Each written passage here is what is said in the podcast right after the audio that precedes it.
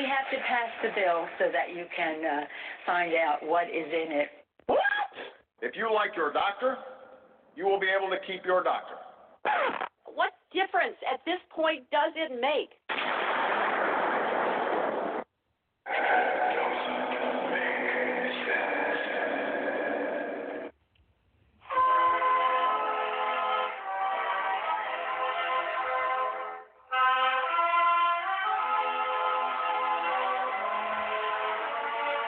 You're looking to make sense out of what's going on in the world today, then you've come to the right place. Welcome to Southern Sense Talk Radio with your host, Annie, the radio chick Ubelis, and featuring Curtis C.S. Bennett and the most interesting guests that you'll find anywhere on Internet radio. And you can join the show and let your voice be heard by dialing 917 889 3675. So sit back, relax, and remember Southern sense is common sense.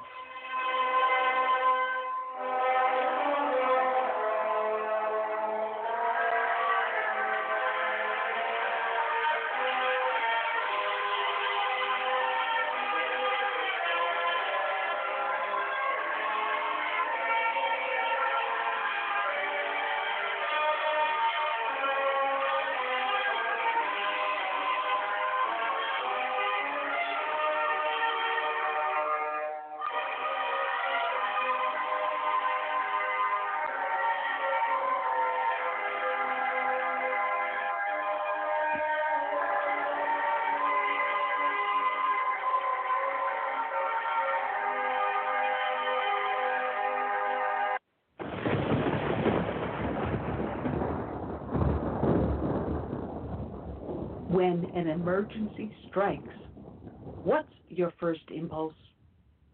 If your answer is run to the grocery store, you're likely to find chaos and plenty of empty shelves. So, how do you avoid this? Well, it's simple. You use today to make a plan, to prepare for things that may happen. It's a hurricane, earthquake, blizzard, or even social unrest, especially in today's political environment. The practical place to start is by storing up food in your home. And I use My Patriot Supply for my food storage. If you don't have an emergency food supply, it's time to do so. Here's a great item that makes it really simple a two week food kit that comes in a rugged tote and only $75 when you go to my special website, preparewithsouthernsense.com, or call 888 441 7290. This food kit includes breakfast, lunch, and dinners that will last up to 25 years on your storage shelves. So order now and prepare yourself, and then rest easy. So it's very simple just call 888 441 7290 or go to preparewithsouthernsense.com. You know what? Let's make it even more simple than that. You're listening to my show, and it's called Southern Sense, and you know you put a dash in the middle, southern-sense.com, and click on the icon for My Patriot Food. All right. Welcome back to another adventure here. You're here listening to Southern Sense here on Blog Talk Radio, SHR Media, Lone Star Daily News, up on iTunes, Stitcher, Spreaker, YouTube, Facebook. Oh, the heck with it.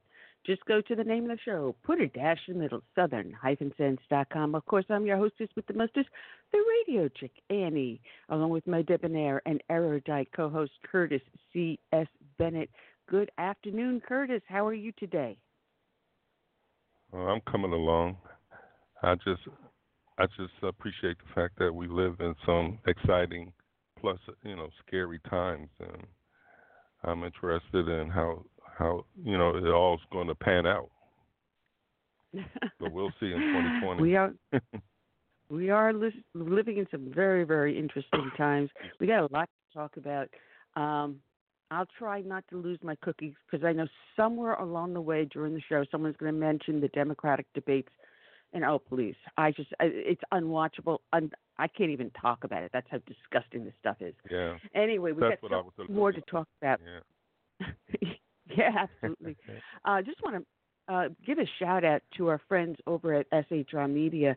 Uh, last night I was a guest on the Berserk Bobcat Saloon, and you want to hear Annie completely unleashed? yeah, Annie cursing too.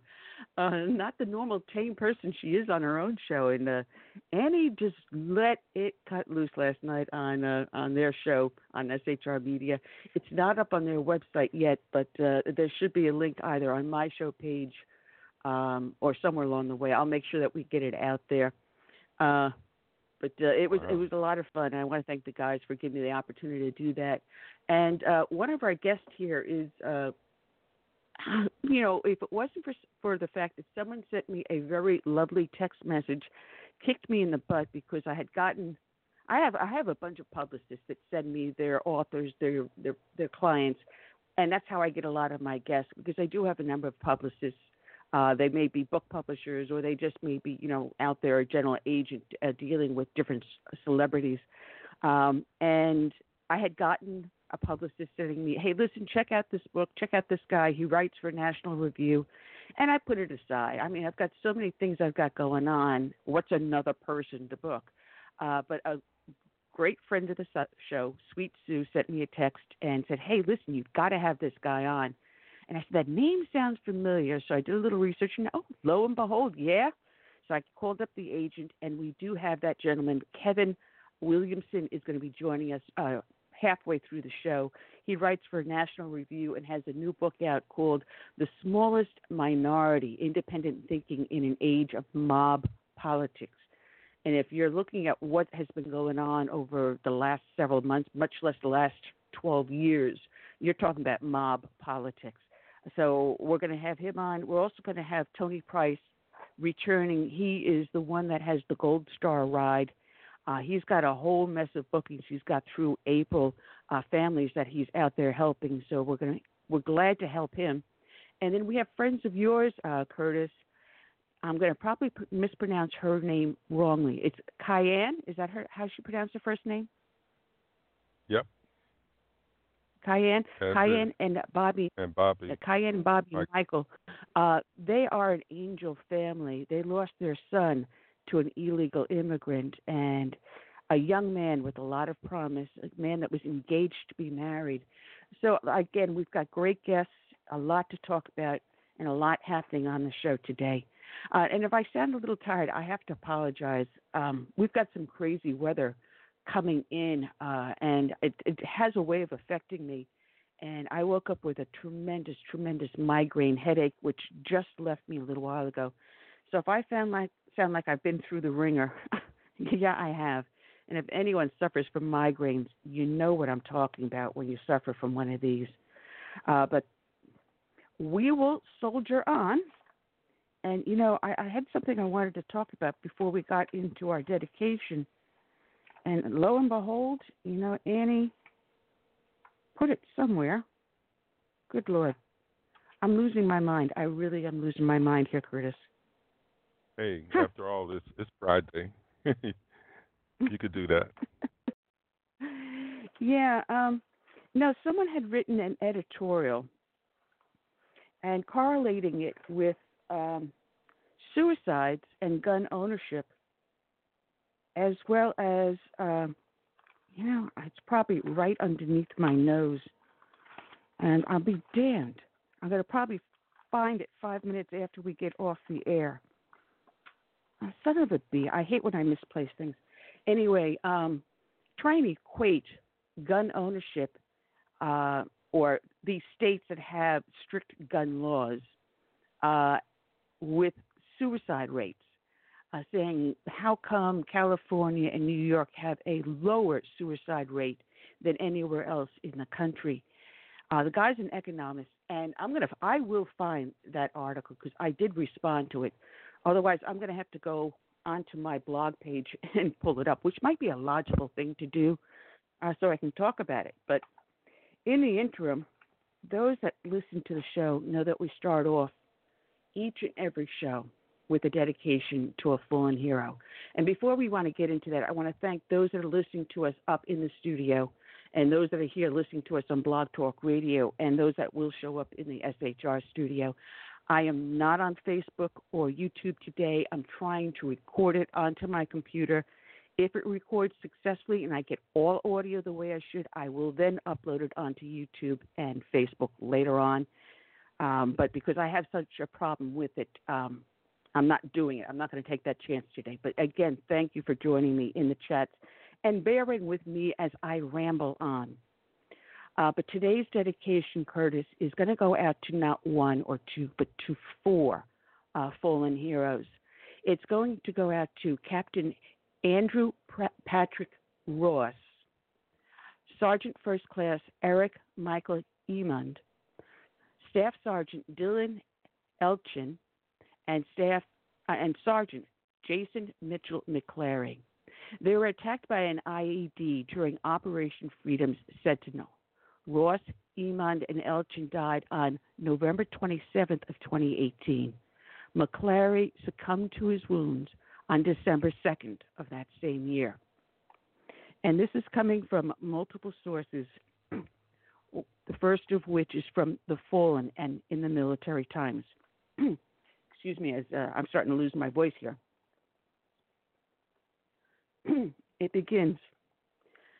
De- Department of Defense released the identities of three U.S. Special Operation troops killed during combat operations in Afghanistan. Two Army Green Berets and an Air Force combat controller were killed on Tuesday, November 22nd, 27th of 2018 by an improvised explosive device in eastern Afghan province of Ghazni. Two Army Special Forces soldiers were Captain Andrew Patrick Ross, 29, of Lexington, Virginia, and Sergeant First Class Eric Micah Emond, 39, of Brush Prairie, Washington. The two were assigned to 1st Battalion, 3rd Special Forces Group out of Fort Bragg, North Carolina. Andrew and Eric were invaluable members and leaders in 3rd Special Forces Group and Special Operations Community. Our most heartfelt condolences go out to the families of these brave men, said Colonel Nathan Prussian, the 3rd Group Commander. Special Tactics Airman was Staff Sergeant Dylan Elchin, 29 of Hookstown, Pennsylvania. He was assigned to the 26th Special Tactics Squadron at Cannon Air Force Base, New Mexico. Dylan was the guy everyone wanted to be around. In even the worst of times, he had a smile on his face and a way of lightening things up, a special tactics officer and former team leader of Elchin said in his statement. He was always going wherever it took to get the job done. Dylan had an unusual drive to succeed and to contribute to the team. He displayed maturity and stoicism beyond his years and was always level headed, no matter the situation, said Lieutenant Colonel Gregory Walsh, commander of the 26th Special Tactics Squadron. Our thoughts and prayers go out to the Dylan's family, fiance, and friends. He will be sorely missed, but never forgotten. The service members died from injuries sustained when their vehicle was struck by an IED in Andar Province, Ghazni Province. I'm sorry, the Andar district of the Ghazni Province. The deaths raised the number of U.S. troops killed in combat in Afghanistan to 13 for 2018. Of the three troops killed, Emond had been in the military the longest, at more than 21 years. He had served in the Marine Corps and the Army. This was his seventh overseas tour. The Pentagon also identified a fourth casualty from the improvised explosive device that claimed the lives of three special operations troops and left three other Americans wounded. Sergeant Jason Mitchell McClary died in Landstuhl, Germany, as a result of injuries sustained from the IED blast that occurred in the Andar district. McClary, 24, was from Export, Pennsylvania. He was an infantryman assigned to the 1st Battalion, 38th Infantry Regiment, 1st Stryker Brigade, the 4th Infantry Division of Fort Carson, Colorado. The Rock Battalion expresses its deepest sympathies and condolences to the family and friends tragically affected by the loss of Sergeant Jason McClary. He epitomizes what is to be a professional, a warrior, and a soldier. Lieutenant Colonel Christopher Roberts, commander of the 1st Battalion, 38th Infantry Regiment, said in a statement McClary served honorably as an up armored vehicle gunner for the attack company. His memory and contributions will never be forgotten. McClary had been in Afghanistan since April. Prior to that, he served in Iraq from May of 2016 to January of 2017. And this is from thepilot.com. Captain Andrew Patrick Ross lived only three miles away from Sergeant First Class Eric Michael Emond. Ross, 29, from Virginia, had recently moved into a new home with his wife near Old Bethesda Church in Aberdeen. The couple married in February, not long before Ross was sent on a second tour to Afghanistan. Emond, 39, lived in a nearby cul de sac with his wife and three young daughters.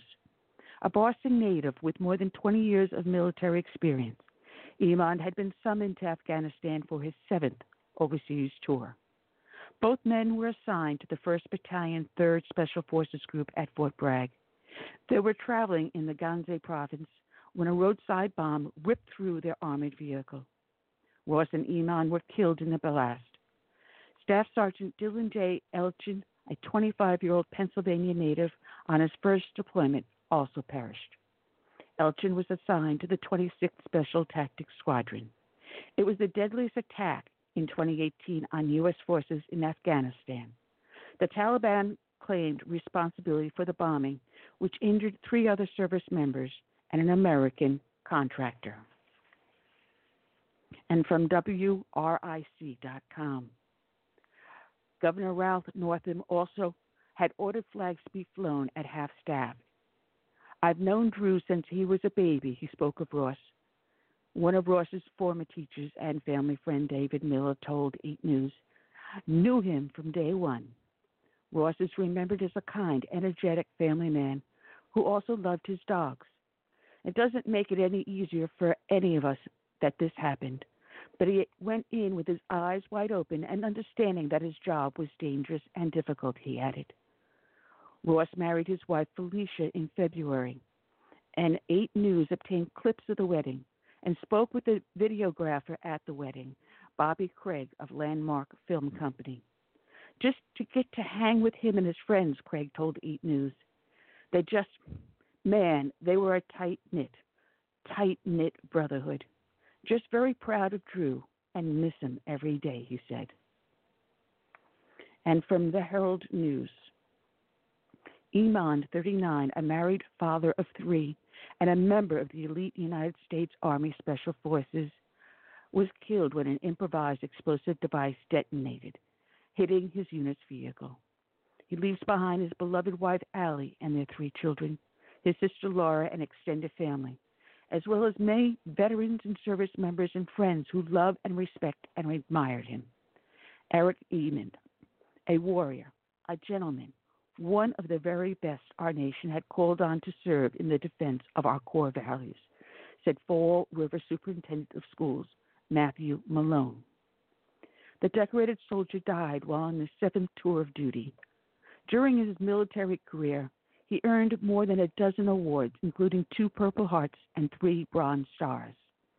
The two other soldiers killed were Captain Andrew P. Ross, who was a member with Edmond of the 3rd Special Forces and Air Force Staff Sergeant Dylan J. Elchin. Malone, who himself served eight years in the Marines, expressed gratitude for having known Emond, who he met through the local veterans community. Sergeant Emond was a founding member of the Massachusetts Fallen Heroes, a veteran service organization whose mission is to support Gold Star families and the veterans community of the wars in Iraq and Afghanistan. He attended Osborne Elementary School, Healy Elementary School, Henry Lord Middle School, and BMC Durfee High School before moving to Arkansas in 96 for the 10th grade. While at Durfee, Edmund was on the wrestling team, said Malone, and was a strong student throughout. The two teens quickly become confident with E. We hung out every day, and he was just genuinely a great guy, the type who'd give you the shirt off his back. My heart goes out to his family and to all the people he touched in his life. He was truly a special person. And then from the taskandpurpose.com. Dozens of airmen from Elchin's unit, the 26th Special Tactics Squadron based in Cannon Air Force Base in New Mexico, and the 24th Special Operations Wing at Florida's Hurlburt Field traveled across the country to Moon Township to join the fallen airman's family and pay respects to the brother at arms who gave his life in the line of duty. His sense of duty was his prime focus. Elchin's brother Aaron, himself an Army veteran, told CBS News. That's what he lived for. It's what his heart beat for. It was a solemn procession, but less than a week earlier, members of Elchin's squadron had assembled to honor his service in the tradition of fallen Air Force Special Operations Forces who came before him, with one burning addition.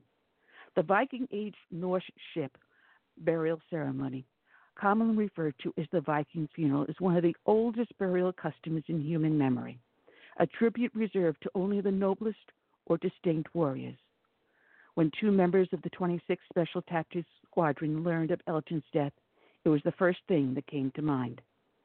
After we got the news, we spent some time being sad, but we immediately thought we have to honor Dylan, Dylan, a true hero one of the tactics airmen who spoke on condition of anonymity told Task and Purpose. The whole warrior culture is very prevalent in the special operations community. And I'm sure you see these super hard types on Twitter and Instagram and stuff, he added. But Dylan wasn't some Viking or lone wolf. He was a warrior professionally. Within hours of hearing the news of Elchin's death, the airmen and other Elchin partners during his pre deployment at JTAC training, immediately got to work on an unofficial memorial to the fallen warrior, an ad hoc Viking longship. They bought lumber and scrounging scrap wood from the area surrounding Cannon Air Force Base, working around the clock for 36 hours. The final result was a vessel about the height and length of a full size Toyota Tundra. None of us had woodworking experience, the airman said. It was trial and error. On the evening of December 1st, just days after Elchin's death in Afghanistan, a group of 80 people assembled for the pyre. Without access to a body of water, the airmen secured permission to relocate to a nearby farm. A fire truck from the local fire department idled nearby on standby just in case the flames got out of hand. A lot of people came out to support. Other people from the unit, their family members, it was an unofficial memorial, the airmen said. With their family and fellow airmen assembled, an airman launched a flaming arrow into the sail of the Viking vessel, which quickly burst into flames. Unofficial memorials are common among special operators lost since the Gulf War and terror. But as far as the airman could tell, such a pyre was not a common thing. What followed next, however, was far more common. As the fire burned, the assembled crowd raised their glasses in honor of Elchin and gave one toast. Here's to the men that wear the beret, not blue, not black, black, nor tan, not gray, but the maroon and the red we wear on our head, like the blood our brothers before us have shed. May we all grow old together and never die, so we may tell the stories of why we fly. The blood, the sweat, the tears we give first there that others may live. We really try to honor our teammates the best way we can. Here's a huge part of our co- culture as the memory and remembrance of our fallen comrades have died, the airman said. Dylan was dedicated. He did it all for his country. He was a patriot. He lived a simple life with purpose.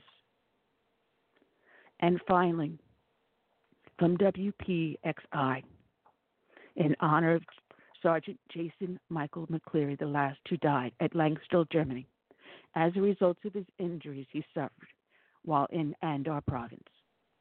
McClary survived by his wife and two sons. he was assigned to the 1st Battalion, 38th Infantry Regiment.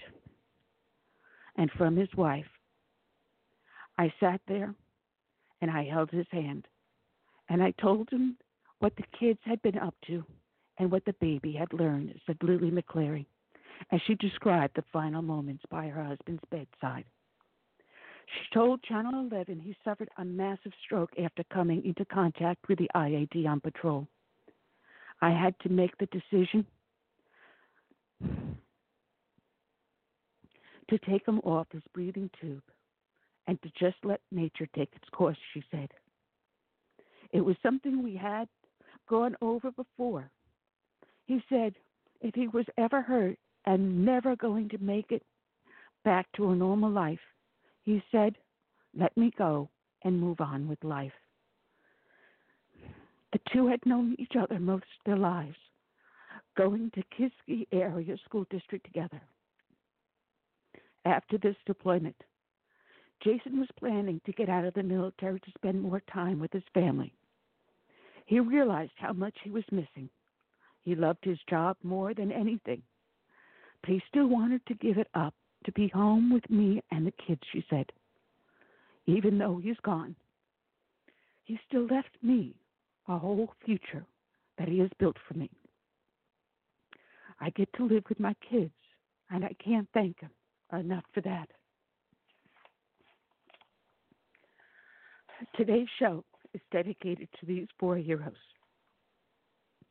It is also dedicated to all the brave men and women that serve in our military, from the birth of this nation through today and into its future. And we also dedicate the show to all the brave men and women that serve as first responders, be they law enforcement, firefighters, or emergency services. We dedicate to them this song by Todd Allen Herendeen. My name is America. May God bless each and every one.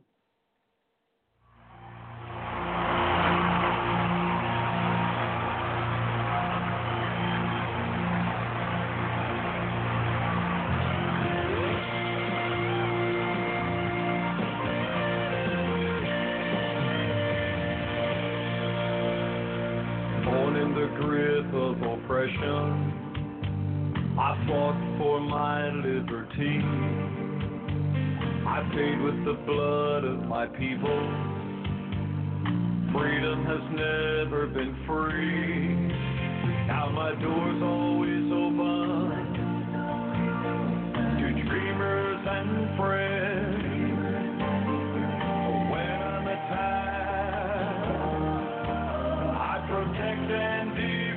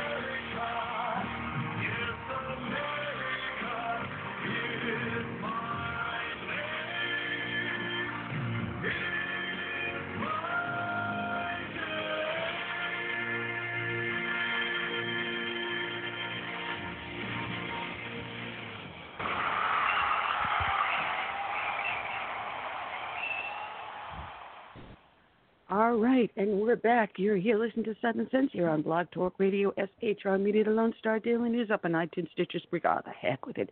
Of course, you know what I'm going to say next. Just go to the name of the show, put a dash in the middle, Southern hyphen sense dot com. Of course, you're my hostess with the mostest, the radio chick, Annie, along with my handsome co-host, Curtis. Yes, Good afternoon, Curtis. Oh man. Hey, you know I how to make get- a guy I blush. do get worked. yeah, I, I do get a little worked up when I do these dedications, and I mean, sometimes I just get a little to me. Uh, so I apologize for that. Anyway, I want to welcome again everyone that's showing up in the chat room. Thank you. And Some of the guys I see here with some of the ones that were putting up with a weird Annie last night over at uh, Bert Berserk Bobcat uh, Saloon last night. Uh, we did have a blast over there up on SHR Media. Uh, I do feel like sometimes a redheaded stepchild by SHR Media because it was the first time after all these years someone invited me on one of their shows. Uh, but we had a lot of fun. So uh, check out SHR Media by going to shrmedia.com. Anyway, uh, Curtis, before we went on the break and before I did the dedication, I was talking about this op-ed piece uh, that this clown put on, and would you know it's of course in the New L.A. Times. Um, it was written by a professor. He is a dean at, I believe it's Chapman. Yeah, uh, he's an economics professor and president emeritus of Chapman University. Now, I am going to read his editorial because you know if people listen to this this crap this guy wrote, uh, you would be pissed. And we'll break it down not, as we not read it. surprised though. so the guy's name is James Dottie, D O T I. Good last name for this guy. He's Dottie. I probably pronounced Doti. Uh, anyway, he writes that the fascinating thing about economic research is that it moves in ways that often can't be anticipated. Sometimes your as- assumptions are upended. Well, when I get done with him, he's upended. As a matter of fact, I did uh, forward a copy of my response to him, and I have not received a response back from him because I guess he doesn't have too much to say. He writes further I was recently a part of a research team. Uh oh, here's the problem right there. Uh, that showed that people living in states with relatively high taxes tended over time to move to, to states with lower taxes. Case in point, states with the highest rate of taxation, New Jersey, California, and New York, have the highest levels and rates of net outward migration. Gee, it didn't take an economic professor to determine that, did it? Uh, if anyone asks me why I left New York for South Carolina, outside of the weather, it would have been the high rate of taxation and liberal politics. It doesn't take a ton of research to figure that one out, Professor. Any brain surgeon can tell you that California is migrating to Texas. Unfortunately, they're taking the politics with them. So now he goes further on, and you can tell I'm rather snarky today. It goes further on is that I was recently oh, of course, in the course of that research, I came across statistics that showed New Jersey, California, and New York as having the lowest rates of suicide. How can it be that the three states with the highest tax rates, tax rates can also have the lowest suicide rates? Uh, taxation rates and suicide rates really do not correspond. I've never known of a suicide that I've responded to as a police officer that occurred because Uncle Sam was taxing them too much. If anything, people would refuse to pay the taxes and let Uncle Sam come after them. Uh, but I've never known anyone to commit suicide because the IRS or New York State or New Jersey or California tax services were coming after them. And they commit suicide because of drug addiction, alcohol addiction, family problems, domestic violence. I can think of a ton of other reasons why people will commit suicide, but not because they're taxed too high. So here's the biggest part of his logic. Uh, he further goes on perhaps higher taxes allowed for greater funding levels for suicide prevention or mental health programs. Let's t- ponder that one. Mm. higher levels for suicide prevention or mental health programs. Um, that's a possibility. Uh, but when I see people being taxed at higher levels, I see a lot of that money going into their crony politician pockets, uh, in roadways. In oh, can we talk about Baltimore here, Professor, where they've gotten oh something like two point six million dollars a month of federal grant and funding money, and yet we don't see it going into a city full of crime and rats. Okay, mm-hmm. that doesn't completely follow through in the logic. He further goes on, or more likely, I thought this was simply a spurious relationship and there was something else going on to explain suicide rates. But what was something else? My eureka moment, well, obviously it wasn't because he became a Republican, uh, came when further research revealed that high tax states like New Jersey, California, and New York are among the lowest in rates of gun ownership. How about because they have the highest rate of gun control? And in order to own a gun in New York, you've got to jump through 15,000 different hoops. And even then, they restrict the gun ownership to the point where, until recently, they only allowed police officers for having to have only seven bullets in their guns or seven rounds in their guns, even though the bad guys can have a 16 or maybe a, a, a double clip attached to their firearm, holding maybe more than 20 rounds. Ah, no, but no, that, that might not be the purpose. So he's blaming it on low rates of gun ownership, saying that low suicide rates. Now we're going to correlate this a little bit further in my response. And he says at the same time, states like Montana, South Dakota, and Wyoming have something else in common besides low tax rates. They have high rates in gun ownership. Half of all high suicide rates are caused by firearms. This is true, and that fact is true. Over the last decade, the number of U.S. suicides by firearms has increased almost 20%. However, he does not state in this, over the last decades, suicide rates across the nation have increased by approximately 20%. The only state where it has actually gone down 1% is in Wyoming. And he further goes on to say, claiming the lives of nearly 22,000 Americans every year. Um, we have suicide is now the 10th leading cause of death in the U.S. Now, I can keep on going on and on and on about the statistics he pulls up. However, I did a little research on Professor Doti's statistics, and this is my response. So hold on to your seats, folks. And I didn't delve into his entire thing.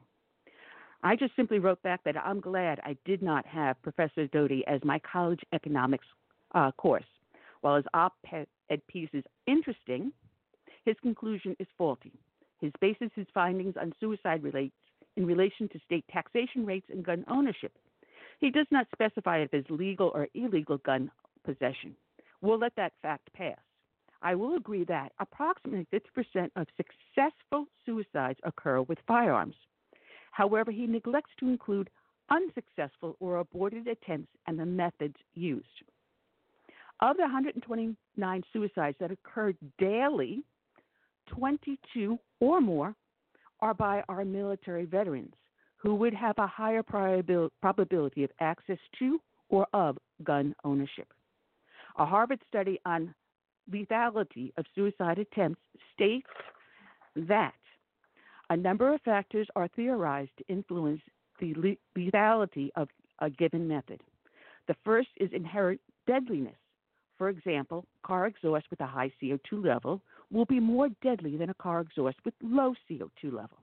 The second is ease of use. A method that requires technological knowledge is less accessible than one that does not.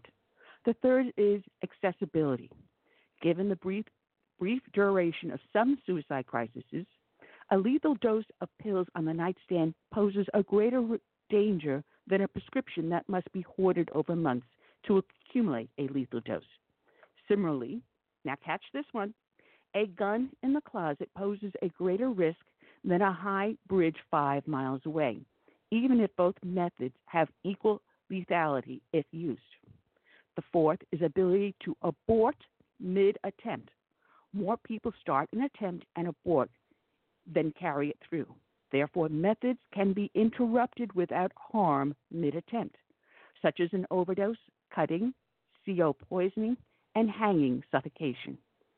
Offer a window of opportunity for rescue or change of heart that guns and jumps do not. The fifth factor is acceptability to the attempter. Although fire, for example, is universally acceptable, accessible, it is rarely used in the U.S. for suicide. Per mentalhealthamerica.net, there is one death by suicide for every 25 attempts.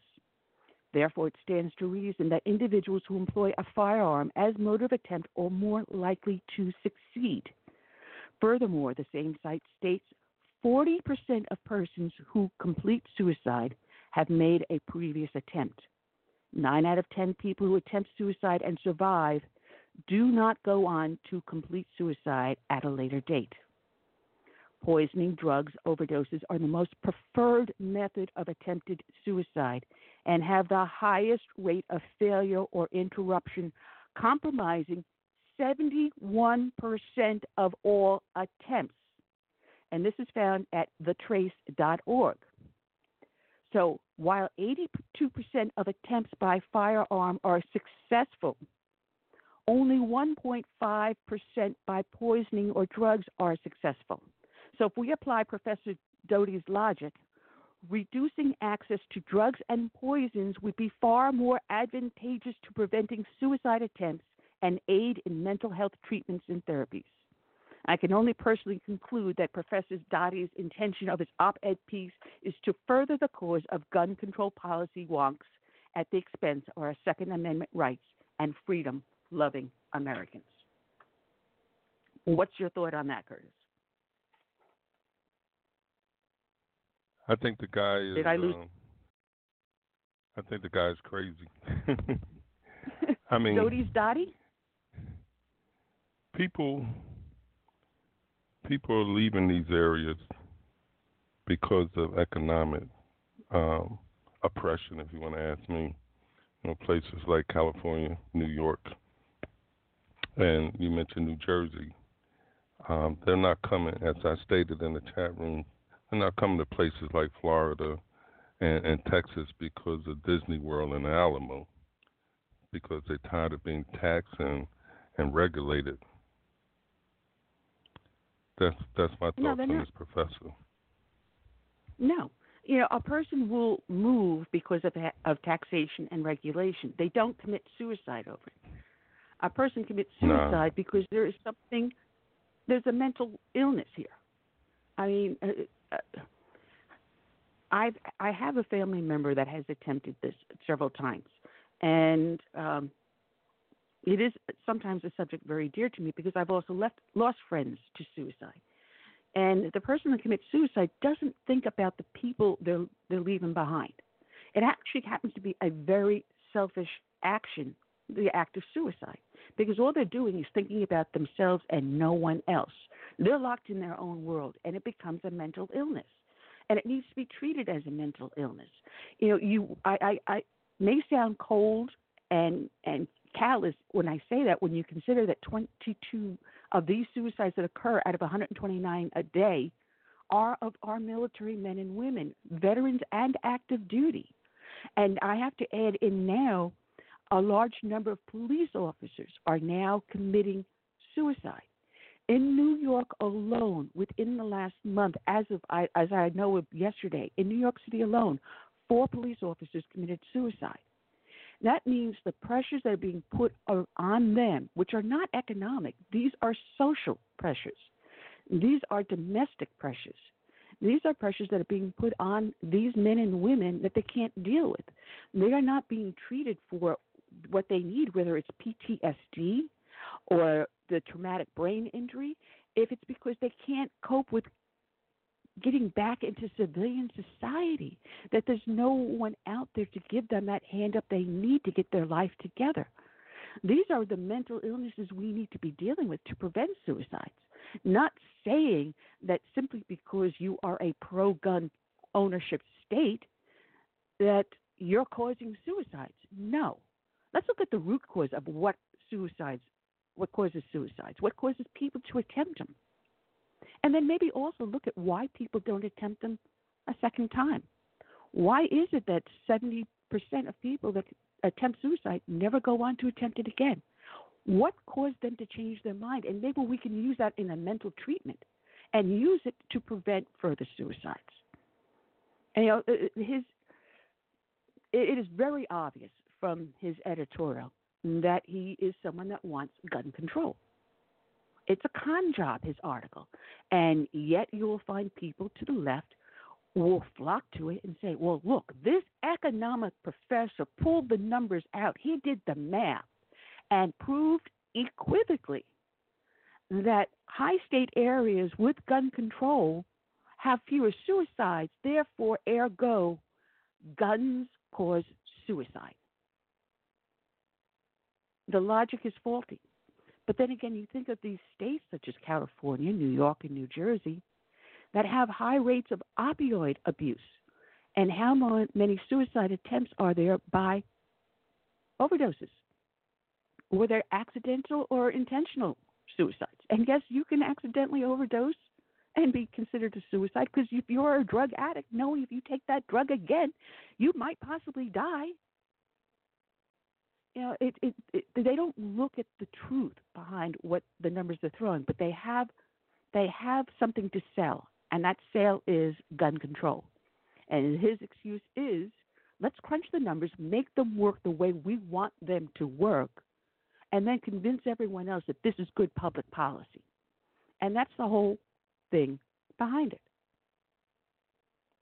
And Vore points out they're doing the same thing with gun control as they're doing with global warming. Make the numbers fit your your conclusion. Instead of letting the numbers speak for its own conclusion, we have the conclusion, let's force the numbers into it, is what they are doing. And, and that's this is what we have to battle. And unless we face them head on, and this is what I say politics is local. This appeared in my local paper, even though this was published in the LA, LA Times back on July 23rd. So, why would the editorial, uh, the, the, the editorial staff of my local communist rag called the Beaufort Gazette, Island Packet, um, print this editorial at this time? Because they want to promote the gun control message in a pro gun state. Look to see what the purpose is, folks. Look to see why this editorial at this time and here and now. There's a purpose to it. And when I say all politics is local, this is the influence. Knowing full well here in the state of South Carolina, like in Texas and in other red states, people are coming to us because of less regulation and less taxation. They are bringing their liberal politics with them. And unless we stop them here and now, like Texas, we're going to see it turn purple, like Florida is turning purple. And we've got to stop it and bring the red tide back. That's my rant for now. Pretty clean considering what I did last night on the Berserk Bobcat show.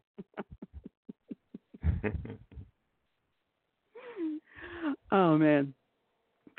Uh, well, we've we've got in a few minutes. Our first guest, guest is going to be calling in. Tony Price is going to be returning. He's got the Gold Star Ride uh, organization, um, and he actually changed his flights. He was going to be flying out today because he's got a series of Gold Star rides he's going to be doing across the nation to support these the families of these fallen men and hero in our mil, uh, men and women heroes in our military. Um, did now you say where he's flying out of? No, no, no, no. I we were we were texting each other back and forth last night, oh, uh, so I, I apologize. Like I said, I had a bad migraine earlier today, so I'm not exactly thinking clearly. But uh, otherwise, excuse me. Otherwise, uh, I don't even know what I was going to talk about now, Curtis. I just lost my complete train of thought. well, we can always pick on the Democrats. that's not hard to do. And you know, um, oh, here's here's a good one to, to pick on. Uh, Pete, I, I can never pronounce his last name. Buttigieg. I, I have Yeah, another way of like pronouncing that. his last name, and it, it's not a polite. it's politically incorrect. Another way I pronounce his last name. Yeah. In his in his argument um, with the Democrats, he used a biblical verse, and I know I had that article somewhere around here too. Uh, he was provo- quoting Proverbs Proverbs 14 verse 31, and I will paraphrase because I'm just going to go off the top of my memory on what it said. And basically, in Proverbs, uh, in that uh, verse of a section of Proverbs 14, um, they're talking about being a good person, a person faithful to God, and being a person not of God, and how to deal in your life and with your fellow man. And they talk about the wife having the good home or the wife abandoning her home. They talk about uh, all different types of things, all different aspects of your life. And in this one verse, 1431 of Proverbs, it talks about how to handle the poor. And they talk about being good and generous to the poor compared to treating them roughly. And be, but whatever, Mayor Pete, let me just go the easy route, Mayor Pete, um, used that quote as an excuse for the $15 an hour minimum wage. Now, you think about what God calls on us to do is to voluntarily give of our own heart. And we give of what we feel that we can afford to give, be it everything we have or be it some of what we have. And we will be judged by what we give and how much we give. Uh, but nowhere does the Lord mandate tell us that you must, especially when you consider that the New Testament nullifies all the laws of the Old Testament, and the New Testament just says two commandments love thy Lord thy God with all thy heart and all thy mind. And the next is like unto it love thy neighbor as thyself. Thus lay all the law and the Proverbs on these two commandments. So Buttigieg is trying to tell us that the good Lord told us because of Proverbs 14:31 that we must pay a $15 an hour minimum wage. That's not what the verse tells you. The verse tells you to treat the poor kindly. It, does, it tells them tells you not to mistreat them, to treat them kindly. And in treating them kindly, you help them to get a job. You help them to find a home. You help them to find a steady place in your community. Giving them a free handout is not helping them up. If anything, makes them reliable upon that mandated handout because, hey, I don't have to go to work because I've got food stamps. I've got Section 8 housing. I've got welfare. I can sit here at home and collect all these government benefits, not pay a dollar in rent, not have to work a day in my life, get free internet so I can watch as many videos and TV shows as I want, get a free Obama phone so I can text and, and FaceTime with all my friends whenever I want. I don't have to lift a finger and food will come to my table and Lord Almighty already pre prepared so I just throw it in the microwave. That's not being generous to the needy. That is making that See, person dependent upon them and more Yeah. needy of you. That is being cruel to them. Go ahead, Curtis. Yeah, that's the problem with the the Democrats, um, socialists, and their um, their um, party. Their ideas aren't re- readily accepted by by people, so they feel they have to to um, compel or mandate that people, you know, sign on to their programs, like the Affordable Care Act, which is anything but affordable. You know they they wanted to fine you if you didn't sign up for it. And i think that's one of the downfalls of the democrat party that no one really wants their ideas or their policies because you have to be compelled or mandated to um, sign on to them. And it, it goes against everything that this country stands for you know freedom of choice. So Now, uh, i think I ha- starting to wake up to that. Yeah, you know, I, I had a a very hard lesson, and not too long ago, just a, a handful of years ago, and I I am I, I consider myself a generous nature, uh, a generous natured person. When I see someone in need, you know, I will go and give whatever hand I can. You know, I've I've been known to read about an article where someone got burned out of their home, and I'll show up with some clothing. And one woman lost everything, and I had a spare computer, and she was going to school, and I says, "Well, you lost everything. Well, hopefully the school can help you get it all back." And I gave her the computer, you know, uh, bedroom sets that we had. My husband and I had been cleaning out a house, and this stuff was all going to go to the dump, but perfectly good you know, bedroom sets. We loaded them up onto the trailer and brought them over, so she was able to move into a, an apartment and have everything. I, I, I'll do that, you know, and then you know, I'll see someone in need on the street and just have pull out of my pocket a couple of dollars and just keep on going. You know, we all have that in us that we want to help people. But once in a while, you get the reality slapped in your face in such a manner. And here you think you're doing something good for someone, and then when the truth hits you, it's like, whoa, I just got taken for the class A fool, the biggest a hole in the neighborhood. And it's happened to me. And we had, uh, my mother had, you know, a property here that she rented out when she was not here. And we had a couple that was, you know, in need you know, friends of ours, and that's rule number one never do this with a friend or a relative, always do help for a stranger because you'll get stabbed in the back even harder.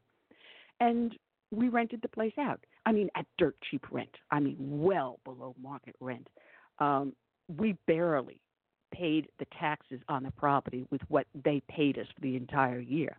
When, and I will say that in capital letters, when they paid in so much as that I had the electricity and the water under my name. I was paying that when they paid it with when they paid their rent. And um she was working part time. He was going to school and he said, Well, I'm disabled, so I'm getting Social Security disability and they're paying for my college. And I said, All right, fine. You know, I love to cook. I love to jar stuff. I love to make things. And I bring them food and stuff. Well, after going through about a year and a half of no rent and no paying, and I actually bought them their wedding rings when they got married and stood in for them when they got married. Um, never got paid for the wedding rings. And after they left and we were cleaning up the place, uh, the place was kind of like destroyed. The food that I brought over, still in the jars and the containers, were tossed over the back fence, never opened. And if that wasn't a kick in the teeth, I mean, it's one thing that you're like, fine, you, you don't pay the rent, you, you jip me up on the electric bill. But when I go out of my way to make something I think you're going to enjoy because you tell me you like certain things, I'd make the food and bring it over to you so you have something to eat. And find that you didn't even open the containers and just threw them over the back fence into the woods. That's that's a that's a gut punch. That is a gut punch. So that's that's my thing about having helping people with charity. Curtis, did I lose you? No, I'm still here. I, like I mentioned in I thought the chat room, fell asleep. Americans are the most charitable people on the planet. You know, we we will give to people. We, especially the Republican Party, we're about people, you know, being given a, a hand up, you know, not a handout. And I think all right, well, looks people like, uh, appreciate. we. All right, it looks like we got our guy calling in. Okay.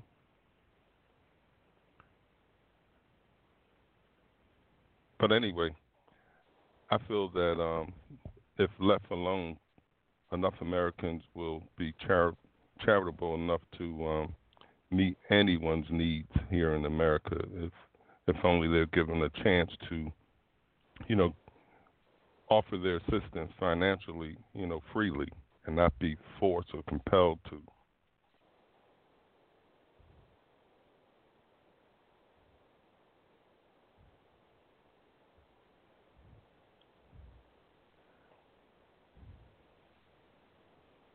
I mean, we got services like Salvation Army, you know, they do things not by profit, but because people send money in. You know, we have things like um, GoFundMe, where people, you know, just give freely to help for any cause. We have um, hospitals um, for children and, and other um, people with certain um, ailments that they sustain themselves by donation. So, like I said, we are a free and willing and caring um, country. And personally, I get tired of being um, preached to by the Democrats as though we're the worst people and, and most stingy people on the planet just because we're a wealthy country. You know, I mean, they've gone so far as to make the word profit seem like, you know, it's a bad word. No one can make a profit these days, especially in the medical um, business. Um, I mean, after all, doctors and they're no different than than lawyers or or these high-paid athletes. You know, they go to school, um, they do their time, um, in, internships and things, and and they pay. Most of them, I'm sure, pay back their loans. You know, it may take them 10, 12 years, but the thing is, they have to make a living too. And I don't know anyone who wants to um, get into a profession where the government dictates how much they can make, and um, that seems to be where the Democrats are headed. You know, and I don't think it's going to work for them. Um, hopefully, 2020 comes, we can get some more conservatives in the House of Representatives and increase our numbers in the Senate and help this president get this country back on track as well as drain the swamp. Because if we don't, you know, if we don't win in 2020, hey, I think it's it's over for us as a republic. It will be democracy, pretty much. Um, it never fails to amuse, amuse me how a Democrat will never call this country a republic. It's always democracy. As we know, democracies, pure democracies, are nothing but mob rule. And we have a representative republic, which they seem not to want to be associated with. But um, who knows? You know, I believe the Democrats will only be around but so long because they're dependent now not only just on the black community, which their support is dwindling, but more so on these illegals that are being brought in here by the thousands because, like I said, they're losing the black vote. They're killing off their future voters through um, abortion. So they have to replenish their ranks by bringing these illegals in. And if we can stop that, I think we can uh, really, really um, put the final nails in the, the coffin of socialism and progressivism in this country. I'm not sure what happened to Annie, but I guess our next guest will be on sometime soon. But withstanding that, I watched the rally last night, or parts of it, and it's interesting that three years into his presidency, this guy can still fill up a stadium. I mean, from what I've heard about Hillary's um, campaign, they were struggling just to get uh, a thousand people to come out, and most of them had to be paid and bussed in. But with Trump, there's electricity about this man and and what he stands for. I was fortunate enough to um, be at one of his rallies in Panama City a couple of months ago and to be on stage with him. And I'm tell you, for his age, this guy has energy. I mean, I was I was tired.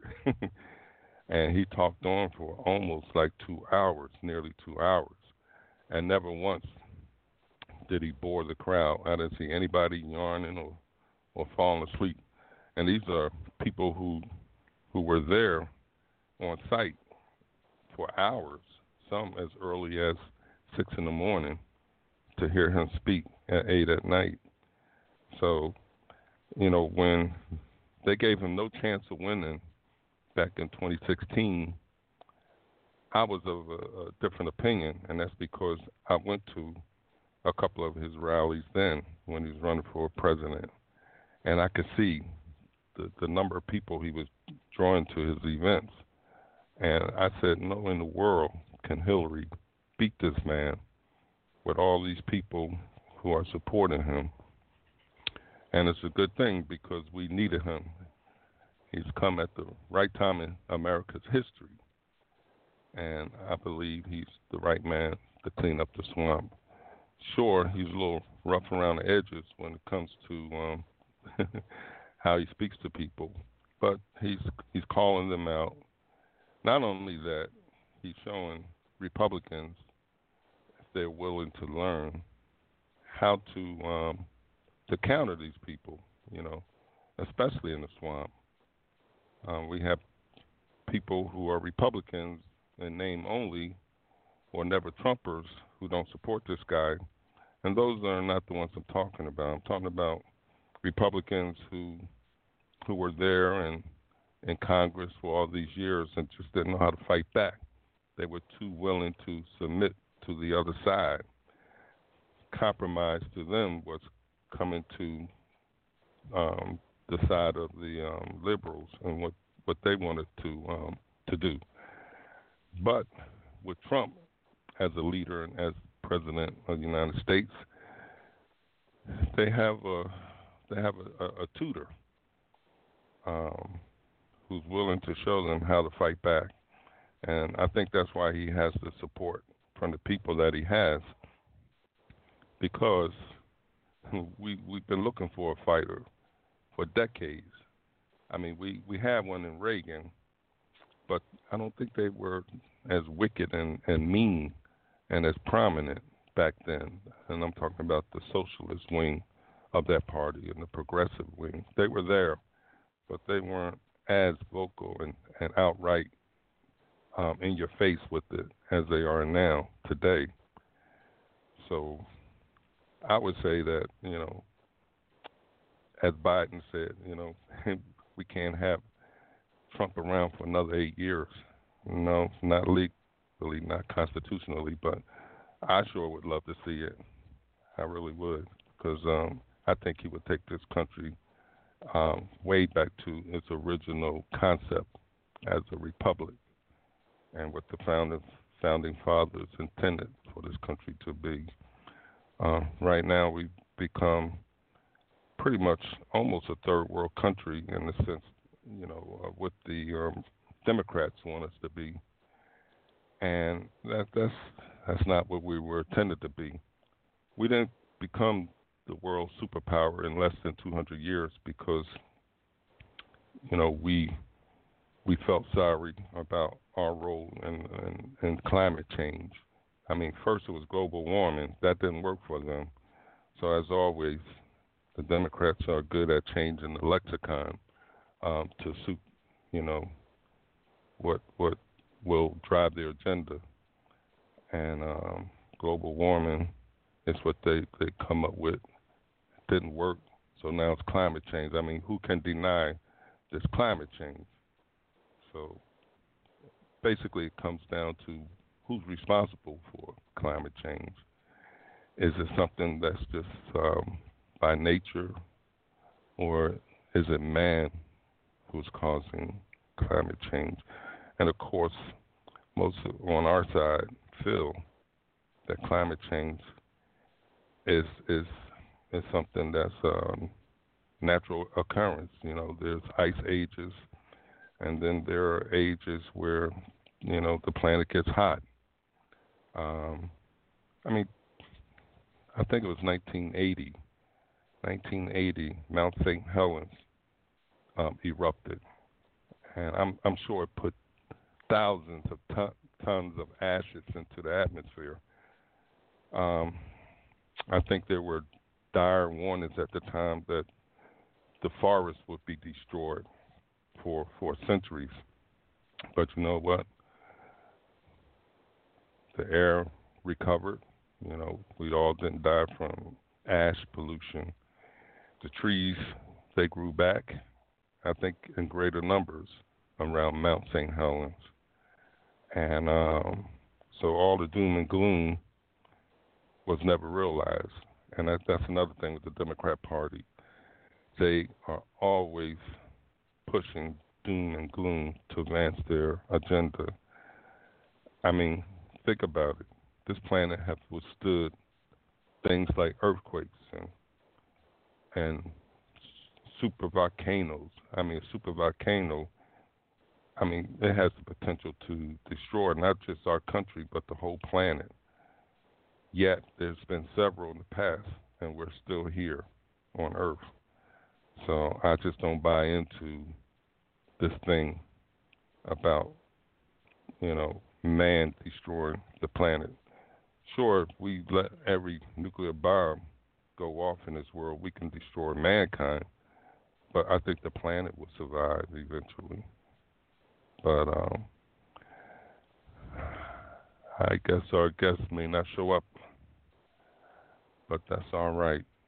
We got me and Annie, and we got those in the um, chat room who are chatting away, talking about Sheriff Joe and some other good people.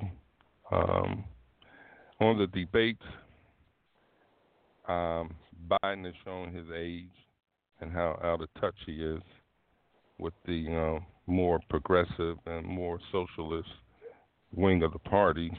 I really don't think Biden has a chance to be the nominee. Uh, Kamala Harris, I think she slipped a little. Um, she was called out on her prosecution of um, blacks um, who smoke marijuana, and she fumbled um, in her response. Um, there were others who had crazy ideas that the more they speak about them, the more you have to nod your head in amazement that you know they even said these things, let alone that there are people out there who believe and follow this nonsense and will vote for these people. But I would have to say, throughout the history of America, um, we, we had the Revolutionary War, we had um, War 1812, we've had um, the Civil War, um, all here in the United States, where we could have um, ended as a republic. But I really believe God stepped in during those um, wars and those trying times to save this republic. And I think he did the same thing in 2016 um, when Trump came along and uh, won the presidency. Um, this man, he's not a saint. And I used to get asked whenever I, I spoke to, to groups all across um, the um, Eastern Coast um, about his conservatism or lack of it, because most people are saying, well, he's not a conservative. You know, why would we vote for him? Or they would question those uh, on the religious right. You know, how could you vote for a guy like this? But I would tell them, excuse me, Trump may not be a conservative at this point in time, but he is a patriot. And right now, a patriot is the next best thing to being a conservative. And it's exactly what we need. I mean, if you're going to drain the swamp, you can't be a nice guy like Mitt Romney. And you can't be a crude person and vindictive person like a John McCain. You have to be a fighter. And you got to be someone who knows the ropes and knows how to deal with people of that ilk. And I think Donald Trump was that person. I mean, he was not going to a, a Sunday school social. He's going in there to drain a swamp. And we're talking the likes of Comey and his group, um, those um, underlings that um, we sometimes refer to as shadow government uh, and some other things. Hopefully, um, the Democrats will get down to that one person that we all can focus on. I think it would be more interesting a campaign if they would just narrow down the, the people who they want to uh, run against Trump. I mean, actually, right now, I, I see no one in that group who could take on Trump. And um, this call for Michelle Obama to come to the rescue of that party, I don't see that happening either. Um, the way they attacked it, Obama's um, administration at the, you know the last debate shows that there is a kink in the um, Obama aura. You know, he's not as revered as we may have thought amongst those who used to support him. And I think Michelle pretty much isn't really interested in politics. Um, it's too too much scrutiny, even for those those um, those guys. Um, when you think about it, Hillary, Bubba, Obama, and Michelle were all attorneys who who lost their uh, their um, license to practice law, and that's very telling, you know, about their character. One thing Americans like, or we used to like, were people in power and position of leadership who had integrity. We don't seem to have that anymore. We don't have people who are virtuous. And that's some of the failing of our leadership in Washington. There used to be a time people went to to um, Washington to um, to legislate and to um, to do what was best for this country. At least that's what the founding fathers intended. You know, they would go to Washington and then return home. But now it's become a career, quite a career for the likes of um, the late Ted Kennedy, who served, I don't know, maybe close to 40 something years. I don't think it was ever meant to be that way. You know, um, some people want um, term limits. Um, you know, I'm not sure if that that's the route to go, but I really don't think people should be in there forever either. Um, looks like we may have a guest on the line, so I'm going to see if that's our guest. If that is our guest, please press one, and I'll bring you on.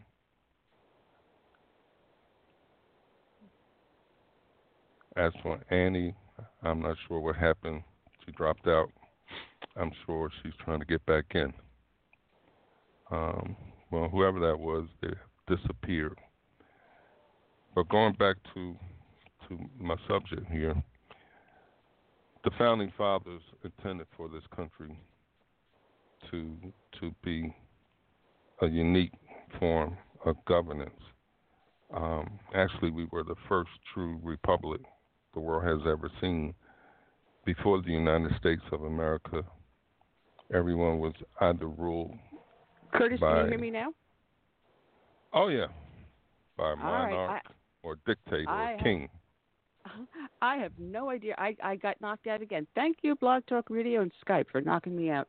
Uh, Oh, we I lost our guest. got lost in the twilight zone.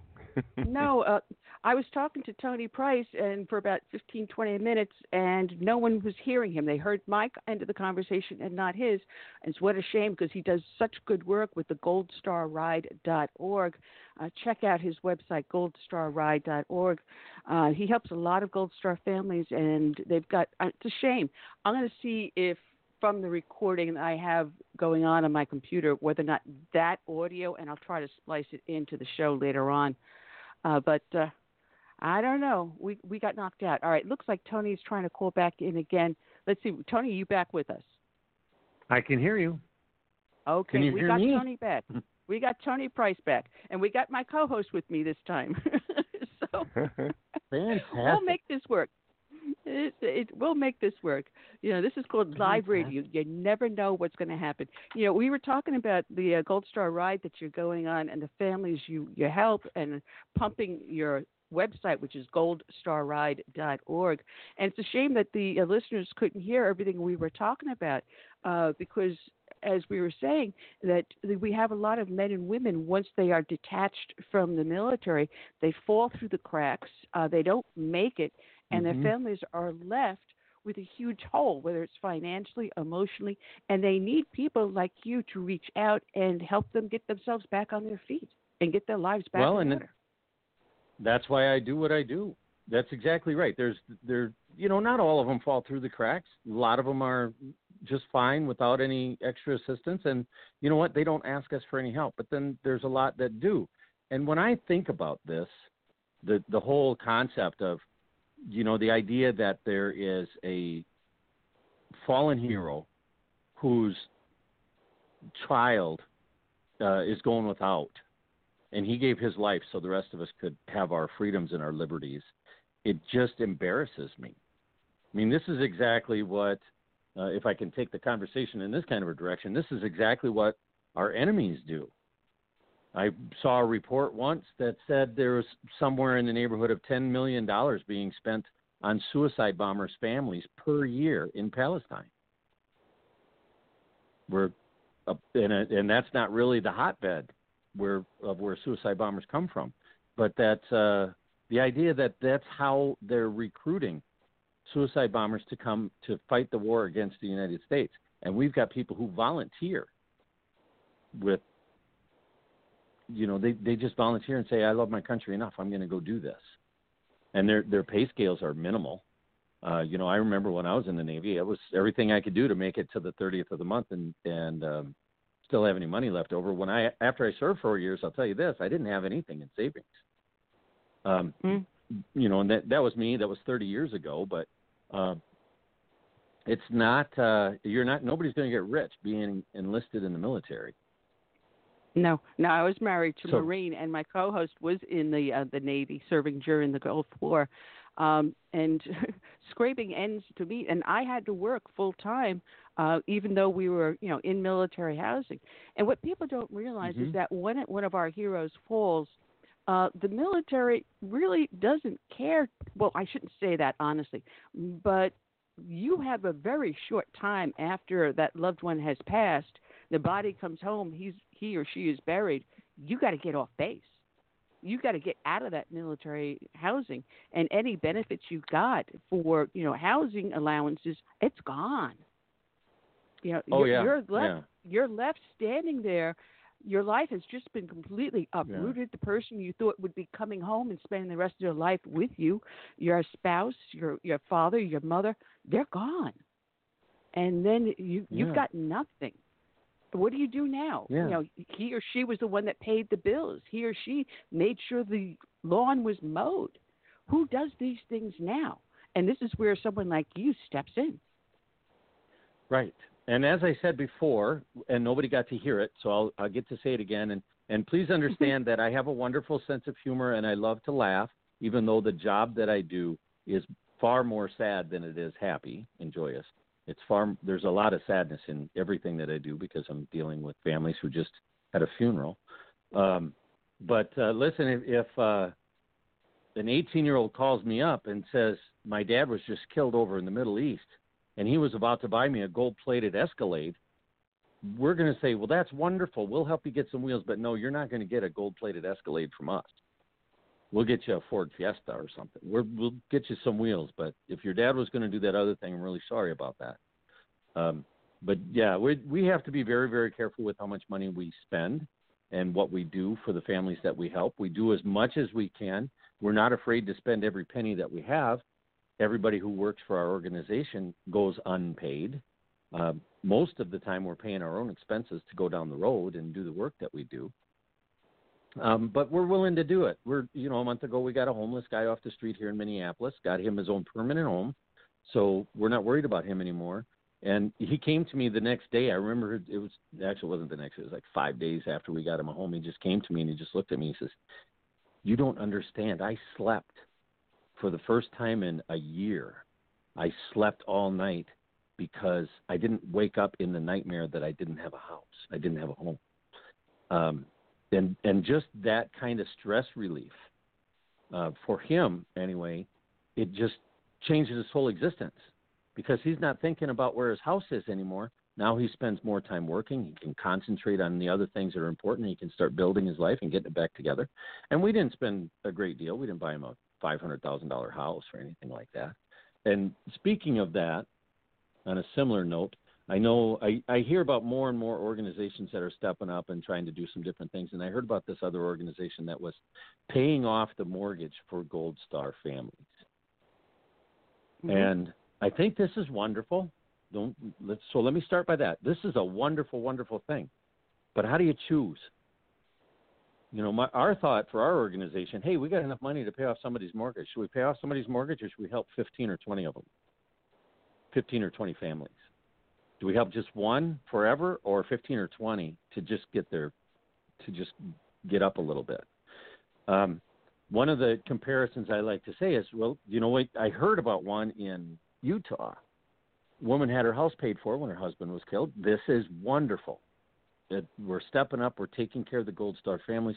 This is wonderful. Her house was paid for, but she had an upper middle income herself when her husband was killed. They had a nice house. They were they're doing okay. She's making some decent money, but her house is now paid for. I think that's great. Let's compare that to what we do. I went rolling down the road in the middle of the country, right in the Midwest, and I stopped to see a Gold Star family. I met with three Gold Star families, and we had lunch. And the three of us were just sitting around talking. And and um, as a matter of fact, there was a a local Fox affiliate there recording this for the local news for that town. And um, of course, you know, I, and maybe you don't know, so I'll tell tell you this too. We do not reach out to those families; they reach out to us. You have to reach out to us. We think it's an invasion of privacy for us to reach out to you, so we don't reach out to the families. We just invite them to reach out to us. So this particular woman that I was sitting next to, her son took his own life, came home with PTS and and couldn't survive it, so he took his own life. And she's sitting right next to me at the table, and we're talking. There's across the table from me is a Gold Star brother. He just lost his brother, and down to a little bit to my right is a Gold Star son whose father was just killed, and he was like in his early 20s. And these are the families that we have sitting there. And across the table from me is the woman who invited me to come and meet with the Gold Star mom that I was sitting next to. Okay, so she's a little bit part of the story. Anyway, um, the woman looks at me and she just says, "You know, I just don't get it. I don't understand why my son would take his own life."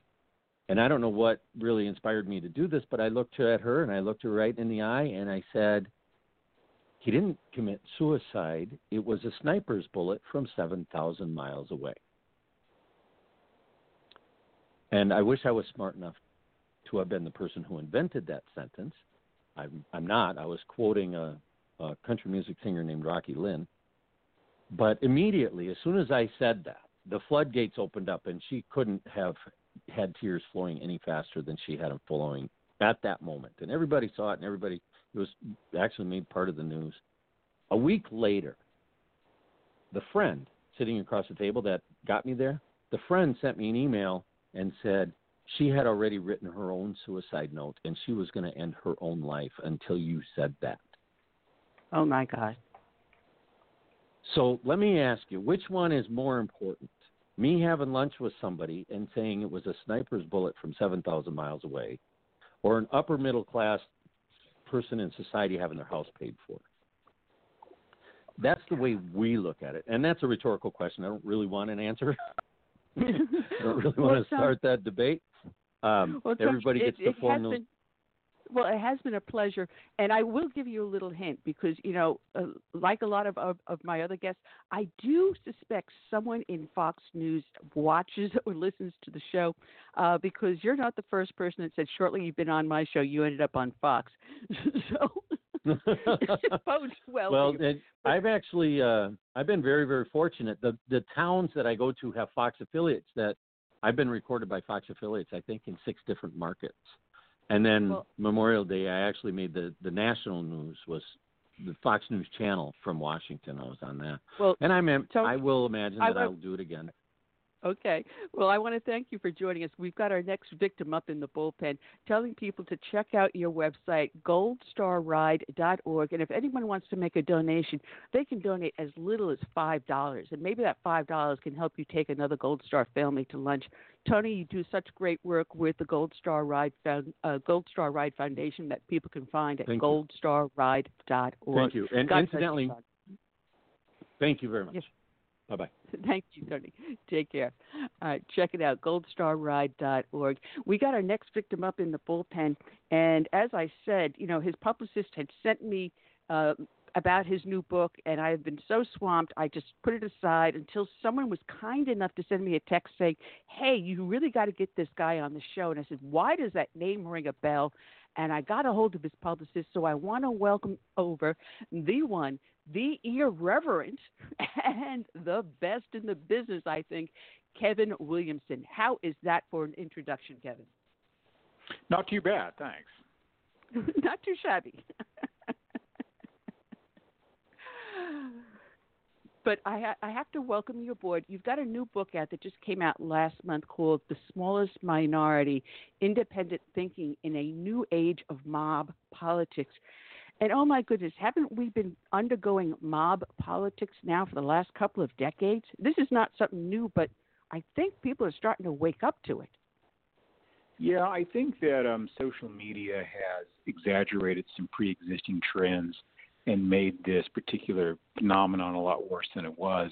There's always a kind of team sports aspect to politics, but the the, the, the psychological structure, I think, Twitter and Facebook has really aggravated this and elevated it to the exclusion of almost everything else. So our whole conversation now is good guys and bad guys, white hats and black hats, us and them. You know, and it's we good, you bad, we good, you bad, we good, you bad. And you can't really conduct a meaningful and fruitful democratic discourse that way.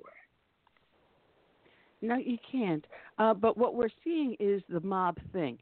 And there was at one time uh, when you went to school, you were given all different sides of an argument. You were taught to think on your own and form your own opinions. But that doesn't exist anymore. We're just lemons being led to the edge of the cliff and saying, well, it's going to be good for you. Go ahead and jump off, which is what we're doing. Yeah, you know, we all watched that uh, that nature documentary when we were kids. It turns out lemmings don't actually do that, but people do, which is which is worse in some ways.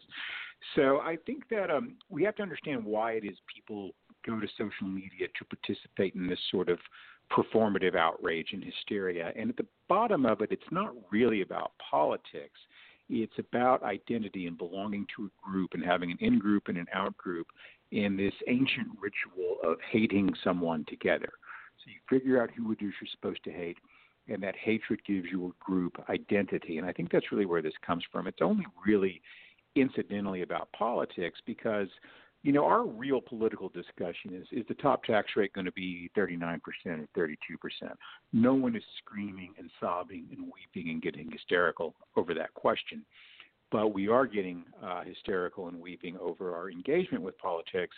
And we're in this very, very strange situation where the country is doing reasonably well. Things are fairly peaceful and prosperous, but we're convinced that one side is just, you know, two tweets away from the Holocaust and the other side is just getting ready to start building gulags and growing out mustaches like Joseph Stalin. And that's not actually where America is or what's going on in the country, but we've convinced ourselves that we're either in a state of emergency or in a state of near emergency pretty much at all times. Well, you know, we allow New York and California, uh, specifically New York City, LA, San Francisco, to control what the rest of the nation thinks and does. And I, I've said this many, many times on the, the show here. I, the uprise of smart devices and social media has changed the dynamics of our society. You know, man is a social animal. You need some sort of an interaction. But rather than having that one on one human interaction where we can exchange ideas and likes and dislikes, we're relying on these little tiny devices and how many likes we get on Instagram. Yeah, that's kind of the evil genius of social media that people have this natural anxiety about their status, their popularity, and social media takes that anxiety and puts a number to it. you know, it puts a publicly available quantity on that. So you know how many friends you have on Facebook, followers you have on Twitter, how many likes this got, how many retweets this got, and all that sort of stuff. And people really respond in a very, very strong way to this.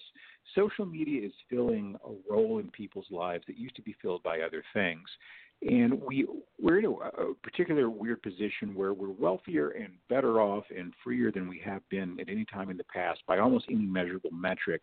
But some things in our lives have changed. We move more often than we used to.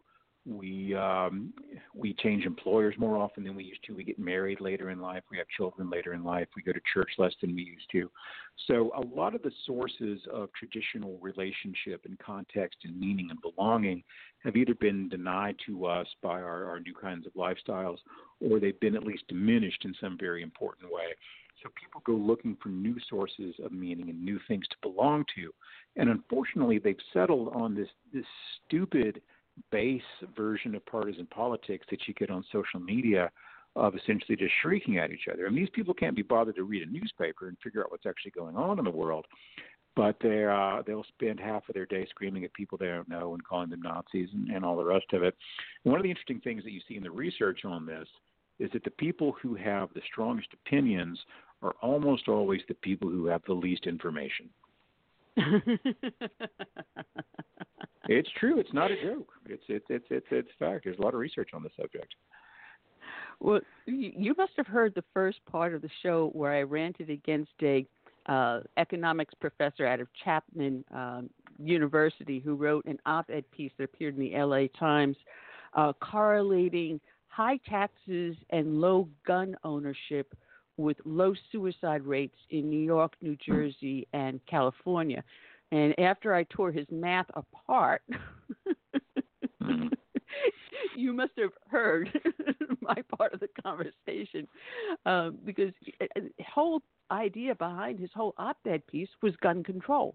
Look how bad yeah. guns cause suicides. Uh, no, maybe because guns are more successful at killing, that suicide rates committed by people that use firearms are more successful than someone, say, doing an overdose. Uh, no, that that that math doesn't come into the situation. But you know, no guns and high taxes. That's the problem.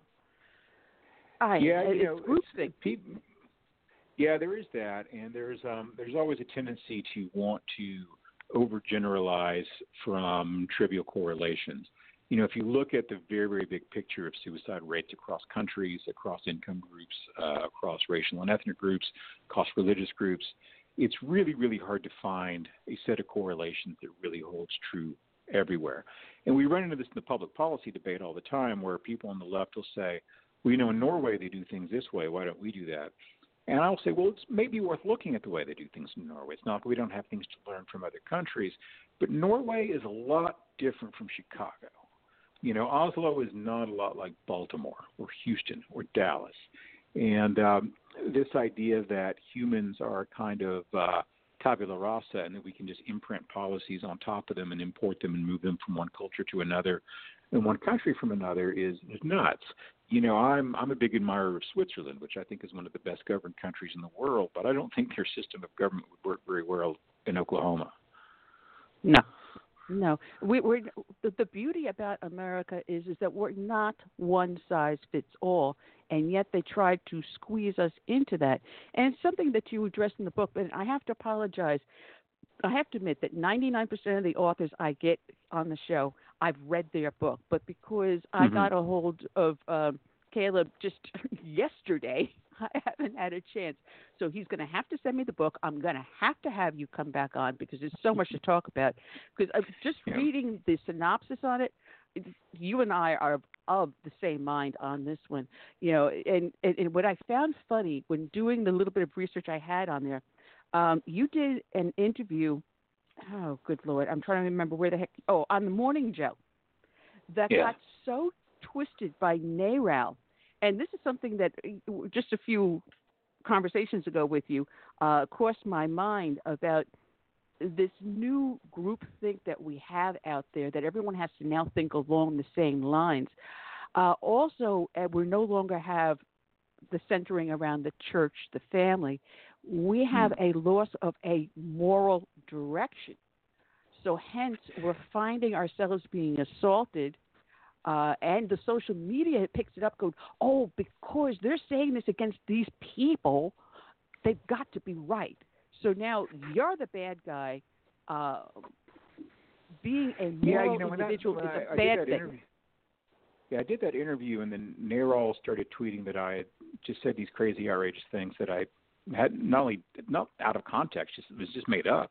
It was just something about abortion that had never even come up in the conversation, which wasn't what we talked about. And then they eventually had to retract it, but then people started to say, well, you know, but he's one of those, so he probably believes this anyway, and it's okay to lie about him. And if he didn't say it on this instance, maybe he did something else. And um, that is really where the, the worst kind of um, mob mentality comes into it, because it does become ultimately a game of us and them. And anything that is in favor of our side is okay. So the thing is, if you convince yourself that the other side is Adolf Hitler and you're the resistance to the Nazis, then basically anything is acceptable, right? Any kind of dishonesty, any kind of deception, any kind of nasty tactic, because the other side is so bad. But if you don't believe that, if you believe, well, the people on the other side are actually just citizens and people like me who have different political ideas than I do, how do I engage with them? Then you can't go out and engage in this lying and hysteria and theatrics and dishonesty and, and all the rest of it. So people, particularly you know, political partisans and political professionals, cultivate this sense of emergency. They want people to think that things are always on the verge of chaos and despair and anarchy because it makes people more obedient, it makes them more compliant, and it keeps them in line, keeps them on the team. And the last thing they want is us having conversations with each other as individuals and citizens rather than just as representatives and mascots of warring tribal groups, which is really where they want us. And that is um, something that's going to make it really, really very difficult for democratic institutions to be effective in the long run. Yeah, it, it, it, the, the absolute group thing, and the worst part is, is that when you called them out, where were the actual retractions? It used to be when you saw a newspaper article that had incorrect facts in it or completely facts misrepresented, you could call out the newspaper. The editor would then, on the front page or the inside page, you know, state that these are the corrections, and they do it in small print, but they still would publish it. Hmm. But now, when you do call them out, it's like, oh, so what? It's already hit the the internet. It's already had you know a million hits, so there's no point in even trying to correct it because anyone's going to think it's all right anyway. There's no correction. Yeah, you know, I got into a back and forth yesterday with Noah Smith, who's a columnist for Bloomberg, and he just made a mistake about something where he had been, you know, uh, giving me grief for having characterized something he'd written in a certain way, and he said, "I never wrote that," and he literally wrote exactly those words, as a lot of people showed him, including me. So he just sort of quietly went and deleted it, you know, never corrected it, never acknowledged the error, um, never actually made a retraction.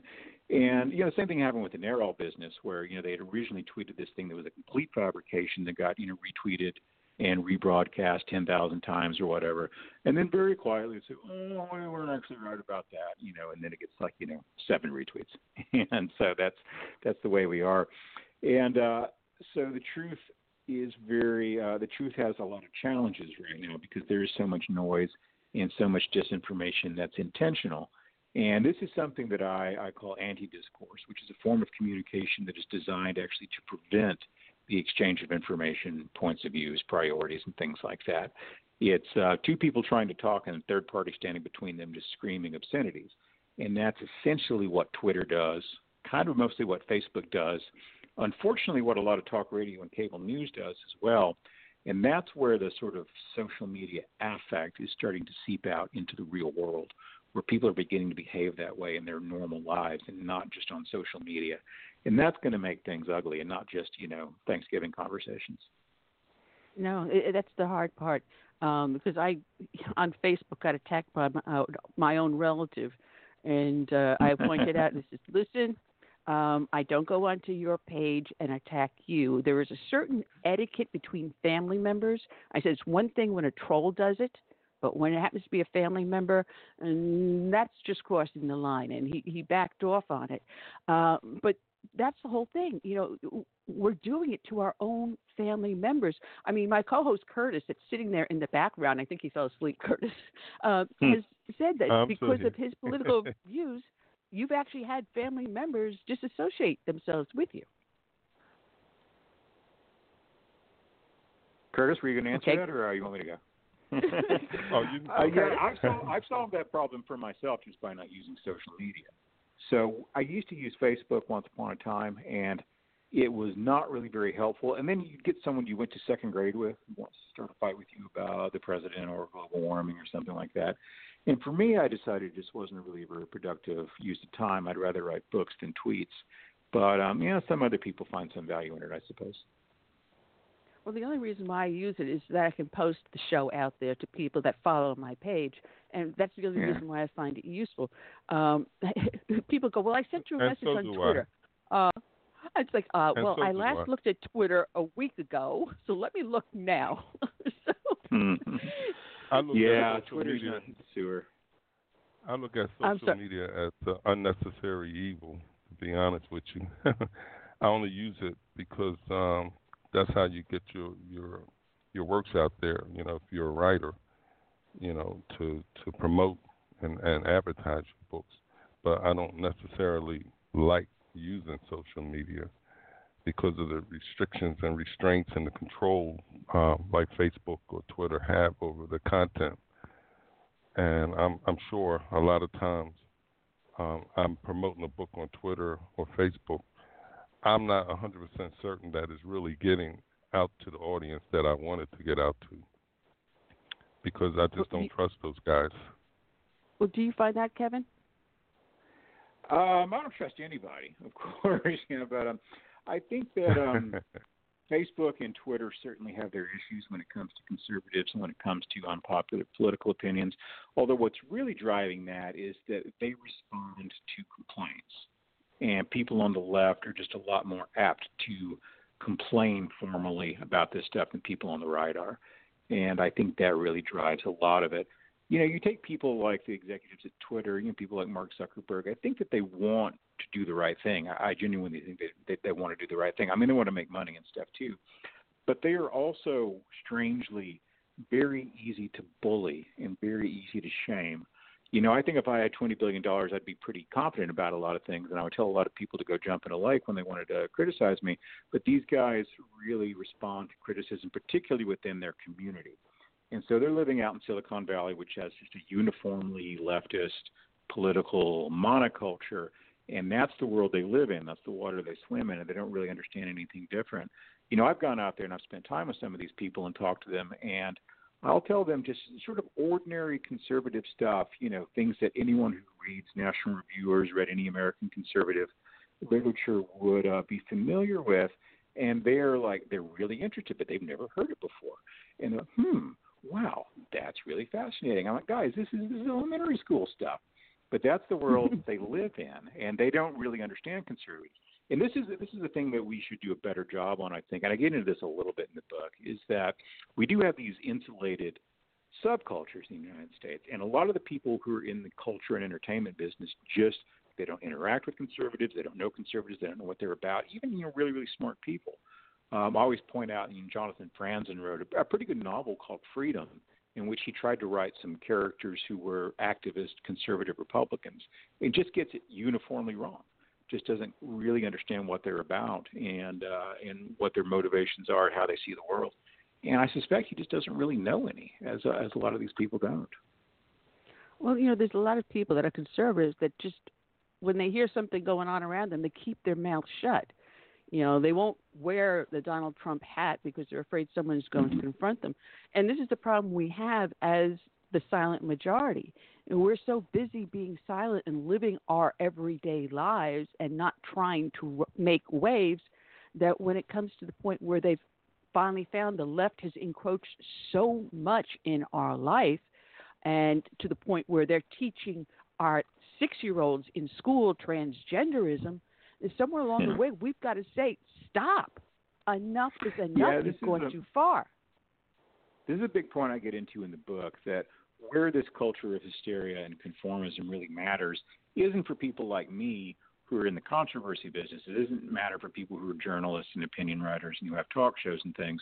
It really matters for ordinary people, people who are manager of a Starbucks in Philadelphia, someone who's a programmer at Google, other sorts of people who are finding out that employment is being used as an instrument of political discipline and who are terrified of having or voicing any unpopular ideas or even things that they're not sure about whether they'll be popular or not. And so they learn to be quiet, they learn to knuckle under, they learn to go along with the herd and do what they're told.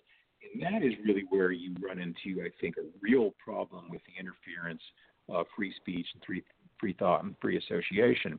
You know, for someone like me, I've got unpopular ideas. Fine, I get fired by the Atlantic. I write about it in the Wall Street Journal. Life goes on. But a lot of people don't have that option. They don't have that alternative and especially people who are outside of the media and political business are really in a place where they're facing a lot of pressure that they don't necessarily understand. They don't know what's uh, acceptable and what's not acceptable, and so they learn to be quiet, and that's the last thing you really want. And that's that's where the problem lies, because as I said, you now have where you've got NARAL and a bunch of other organizations in California actively teaching kids as young as three to six about transgenderism. Uh, there's now uh, California is looking to push where they're teaching pre-pubescent children that it's okay to have group sex. You know, when we first came out with you know sex ed in the school system back in the 70s, late 60s, 70s, what was to teach about sexually transmitted diseases, uh, to help teach kids to know that by the time they're old enough, uh, what to do. Uh, to talk to their parents. Mostly it was the parents were supposed to teach the kids. We're just going to teach them the actual biology of diseases, such as influenza was one of the diseases they taught. You know, it morphed from being something that seemed harmless into being some, something such such a social harm at this point. Yeah, I think that um, that's something you see a lot coming from from the left, where they take something that is um, understandable in some way, and then they amplify it and push it uh, past the point where it is understandable. So you know, you take things that may have. Um, Oh, you take an issue like gay rights. I think most people of goodwill are in favor of more or less leaving gay people alone, letting them arrange their, their lives the way they want to. But then that becomes a year or two later hey, we've got this new convention about how to use pronouns, and if you don't follow this, you're going to lose your job over it. And that is a whole different kind of culture and a whole different kind of thing. That's the law in New York. I mean, if a New York employee misidentifies someone by their gender, it's first a $200 fine or possibly up to two years in jail. Yeah. nice society that we've now got ourselves into. You have now the actor Mario Lopez, who, in an interview with Candace uh, Owens, said, "Hey, listen, you know, you're teaching these kids about the LGBT community a little too early. Let me decide when my child's ready." And all of a sudden, he gets attacked by the liberal left, and he's got to do a flip flop. We allow them to cave us under, and that's another problem we have to address. Where do we stand our ground? Yeah, ultimately, this is really going to be something that is up to institutions to solve um, because individuals can't really do it on their own. Um, I'll say a word of praise for the New York Times on this front, where there have been these Twitter mob episodes where people want to get Bret Stephens fired or Bari Weiss or Sarah Jeong. And the Times has more or less stood tall on these things and said, we hire who we hire, and we hire them for the reasons we hire them. And if you don't like it, well, we're the New York Times and we've got a lot of readers, and you can go somewhere else. And we don't make our hiring decisions based by what Caitlin32907 on Twitter has to say about something. And, you know, good for them on that. But a lot of other institutions don't do that. And certainly college campuses are the worst, and they're the ones that should be most standing tall for this sort of thing. Uh, but well, they've I... really abandoned their, their mission. Well, we only have you left for a few a few more minutes. I wish I had more time with you because I had a whole list of stuff I wanted to uh, touch on you with, and uh, you did an interesting article on poverty And we Yeah. we heard the huge thing with Elijah Cumming and Baltimore. And uh, when I looked at the figures about the amount of money under Elijah Cummings as their congressman uh, for that district, the amount of money that went into Baltimore from the federal government, I sat down and Hmm. did the math, and it came up to something like over two and a half million dollars a month got plowed into Baltimore, and it did nothing. Hmm. Instead, it's got the second highest homicide rate in the nation. It's it's a sixty something other uh, percent poverty rate, well almost triple the national a- average, and yet. Because we mentioned Baltimore as the example of poverty in the United States, it's a bad thing. Yeah, uh, Baltimore is a is a troubled city, and I think that we tend to oversimplify the situation in places like that. Both the locals do, and the people looking at it from the outside. I don't know as much about Baltimore, but I lived for a long time in Philadelphia, and I was a journalist there covering the city for for several years. And you know, in Philadelphia, you could spend two weeks in Philadelphia and not know that this city had any troubles at all because most of the city is perfectly nice. You know, you go from Rittenhouse Square to Walnut Street to the galleries and the restaurants and the parks and the museums, and it's a it's a perfectly lovely city. And you might see some homeless, you might see some panhandling, that sort of thing. But I mean, well, like any other American city, uh, you know, in Philly, um, most of the violent crime, most of the real um, the real pathological behavior happens in a very small number of neighborhoods that are very isolated in a lot of ways. People don't go in, people don't come out. Uh, the same thing is true largely in Chicago, where almost all the violent crime happens in a very, very small number of areas. And this is this is true in, in a lot of places. St. Louis has a similar pattern of behavior. And I think that we don't think very carefully about these issues. We don't um, draw the right connections between things, and we and again we retreat into tribalism. So when conservatives come and say, you know what, the schools are really terrible in Baltimore and Philadelphia and Chicago and some other places. Maybe there's room for some reform there. The Democrats step back and say, no, no, no, we can't have that. We can't have it because these are our people. And then people on the left say, we've got some problems with the way the police uh, conduct things here, and we think there are some abuses and some policies that probably change. And conservatives won't even listen to that, even though they sometimes have a point. And I think that's really where we're losing the ability to conduct real democratic discourse because of this mob mentality, team sports version of politics. Uh, that is a huge amen, especially since I was a cop in New York, so I know from whence you you speak. And my co-host Yeah. is from the Philadelphia area.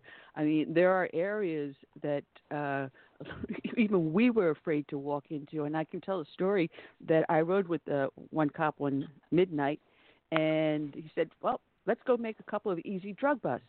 He turns around, puts his hat, uniform hat on backwards. He's in full uniform, gun belt and all, stands in line with a bunch of people waiting to buy their drugs, gets up to the front where the dealer was, arrests him. And everyone goes, Well, how'd you do that? He was in line in full uniform, and I just waited there for him and make the arrest, walk out, boom. Yeah, there are areas in cities that do need help, but throwing money at it is not the answer. Kevin, it has been marvelous. People can find you up on National Review. Uh, it, the, pa- the, the magazine of William F. Buckley. Uh, I'm so jealous. Uh, you've got a new book out. It's not your first. People can find your books up on Amazon as well as Regnery Press. And the newest one is The Smallest Minority Independent Thinking in a New Age of Mob, mob if I can t- talk straight, mob politics. And I'm going to get a hold of Caleb and get you back on. It is too much fun talking with you. Thanks so much. Talk to you again. And God bless for the heart All of right. sir. All right. Check Take out care. Kevin Williamson up on National Review and his book. There's a link on the show page. Just click on it and get his book. Want to welcome your friends, Curtis, so I will let you do the honor since they are your Mhm. friends, and I will unmute them, which you forgot to do. So go ahead, Curtis. Oh, I thought. Oh, okay. I'd like to introduce Terry One, Kiyan, and Bobby Michaels. Good Hello. afternoon, Welcome to the show. Hello, how are you doing? Uh, just Oh, fine. it's- It is a pleasure to have you. Um, you are an angel family, and we were talking earlier with Tony Price, that works with the Gold Star families out there. Um, but you've taken um, a tragedy and you've turned it into a positive. And I'm so very sorry for your loss. Reading the story, it just had me crying. Uh, you lost your youngest son to an illegal immigrant, um, and people don't understand the damage that is done to our society when we allow a criminal element to remain within it, whether they're here legally or illegally. You know, breaking the law is breaking the law, and there has to be a consequence for it.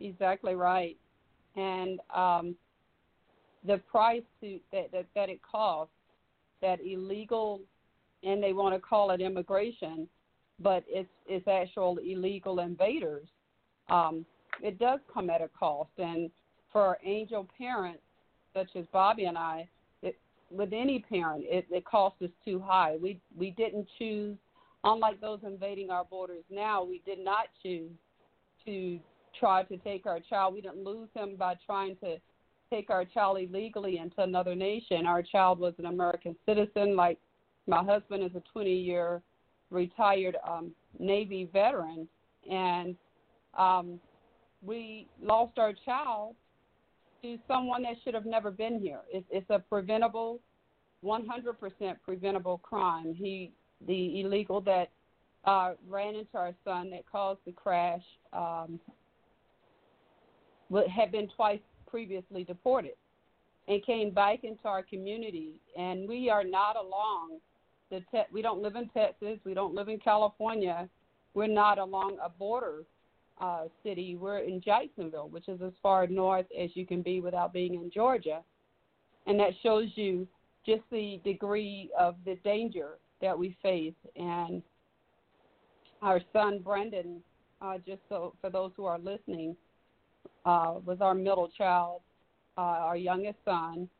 We have an older son and we have a young younger daughter, and much loved like most, you know, all parents, we love our children and would lay our lives down in a moment um, without hesitation for them. And he was full of life. He he was engaged to be married. He was a dreamer.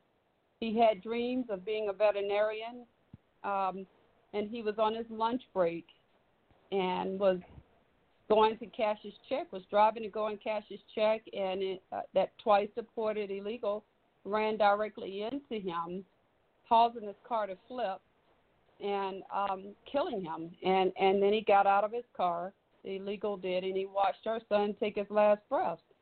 And he didn't do anything to help him. He didn't do anything to get him help.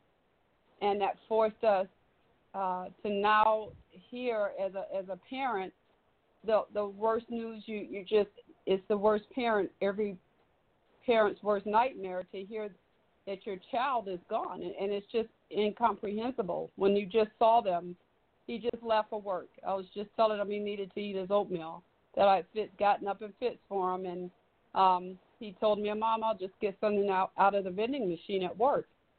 And and then you get news like that, and it, it immediately you just it's a shock. You just cannot even fathom it. It's nothing you're prepared for. Nobody can prepare you for anything like that.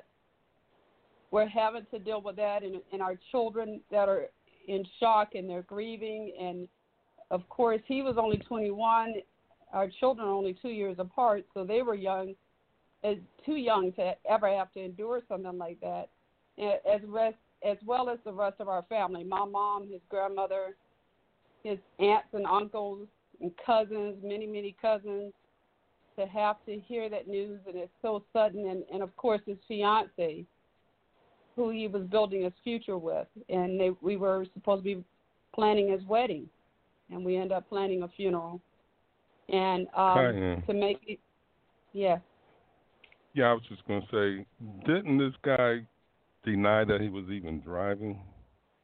He did. He denied that he was driving. He denied that he was in the car, and because he got out of the car after he hit our son, killing him, um, this, and he denied it. The state had to prove. It forced the state of Florida to have to prove that he was behind the wheel, which now here's another tragedy we have to endure, and no no parent should have to go through that. Nobody should have to go through that, and So we had to go through a lengthy trial because the state had to prove that he was behind the wheel, and he had never had a, a license, a U.S. issued license, um, ever. And uh, during the trial, he looked at us every week from day from week to week, and still was denying that he was behind the wheel. And and um, finally, uh, somewhere in the trial, um, a police officer that had been on the scene who was out of the nation. He didn't know that we were looking for anyone. Um, he finally came forward. Now, this was after Bobby and I went back with our local news station to the scene where the crash happened, which was horrific. It was it was probably the second or third hardest thing we ever had to do, um, and beg for witnesses to come forward that may have seen it because it was at a busy intersection here in Jacksonville. And finally, a policeman came forward and um, and pointed him out and told it said he was behind the wheel, and so it was never the trial was never about who was at fault because he was immediately cited on the scene as being at fault because of the witnesses, but nobody could really pinpoint or was willing. I don't know what the story was, or was willing to come forward and say he was behind the the, the wheel. Um, so, ah, that was that was just the another tragedy of it. And there's many layers to this, um, such as there our son, one of his coworkers, which was a friend of his that he went to high school with, was in the car with him, and he was so um, emotionally. First, he was he was harmed as well. He wasn't fatally harmed. You know, he had a broken collarbone and some other injuries, but emotionally he was so shaken up. He he could not even remember the crash. He, he the impact of it, so he couldn't be used as a witness. So he's another victim of this, an unspoken victim. He went through years of counseling. It it will be 12 years uh, in in August, and I believe he just finished counseling maybe last year. So there, when people say legal immigration is no big deal or we should just look the other way, no, it comes at a cost. And for us, you know, and, and other angel parents and families, the the cost is way too high, and we don't want anybody else to go through this. No, one should have gone through it in the first place. You know, um, I haven't lost a family member, but I did lose a friend to someone who also was deported twice by an ICE agent I knew personally. Personally, he took that guy over the border twice, came back to kill a friend of mine, a New York City police officer, a fellow officer, in the line of duty. Um, it was a huge, famous case in New York City back in 1989. Bob Machate, Officer Machate, was killed by an illegal alien. It is a cost, but we have states and cities and that turn a blind eye uh, to the illegals within the midst.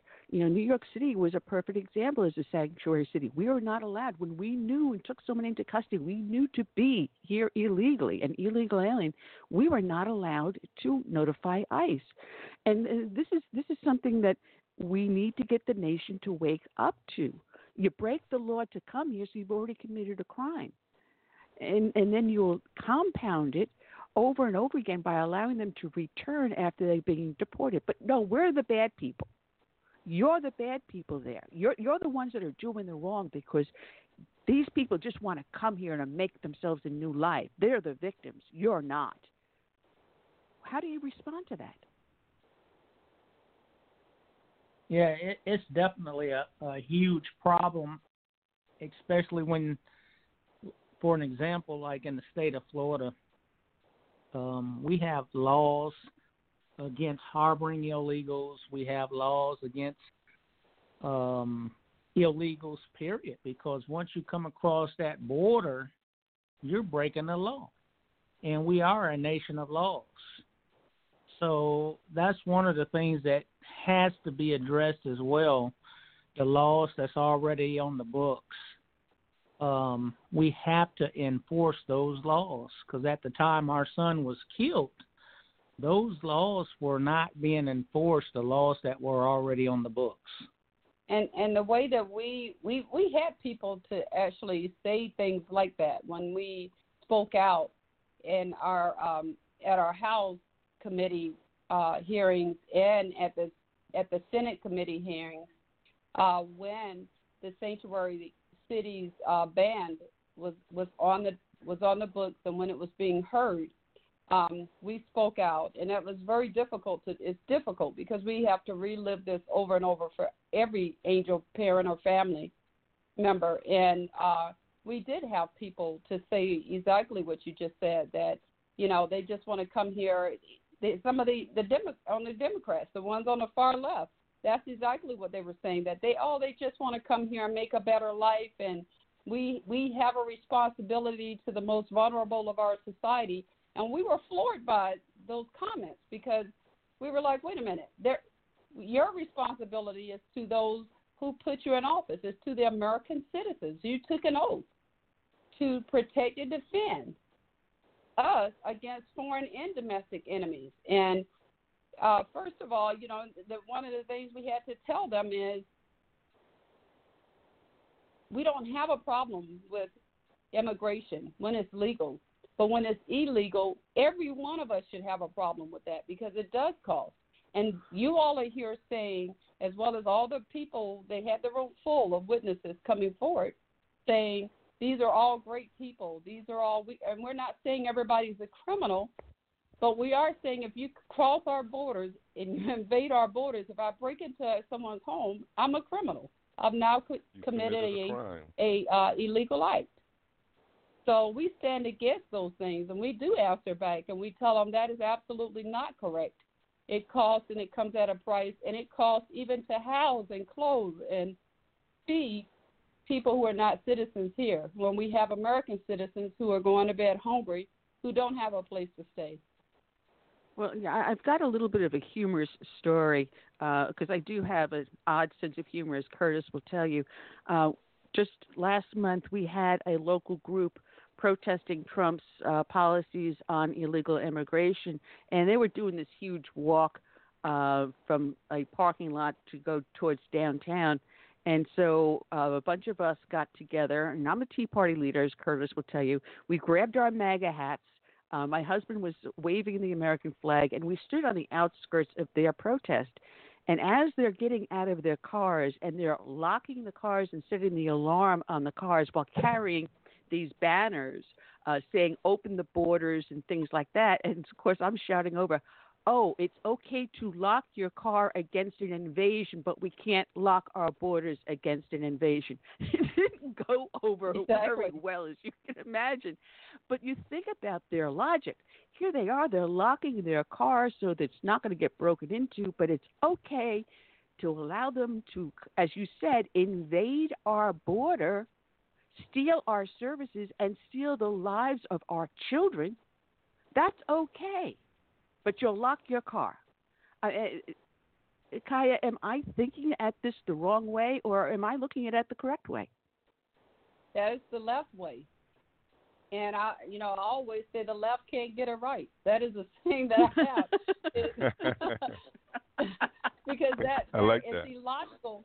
You know, it's illogical the way that they that that they don't have any basis for their for their uh, thinking and and their arguments really are baseless. And that's you know and this is why you uh i, I know when we met you cs that you hadn't heard of us. People don't hear of angel parents.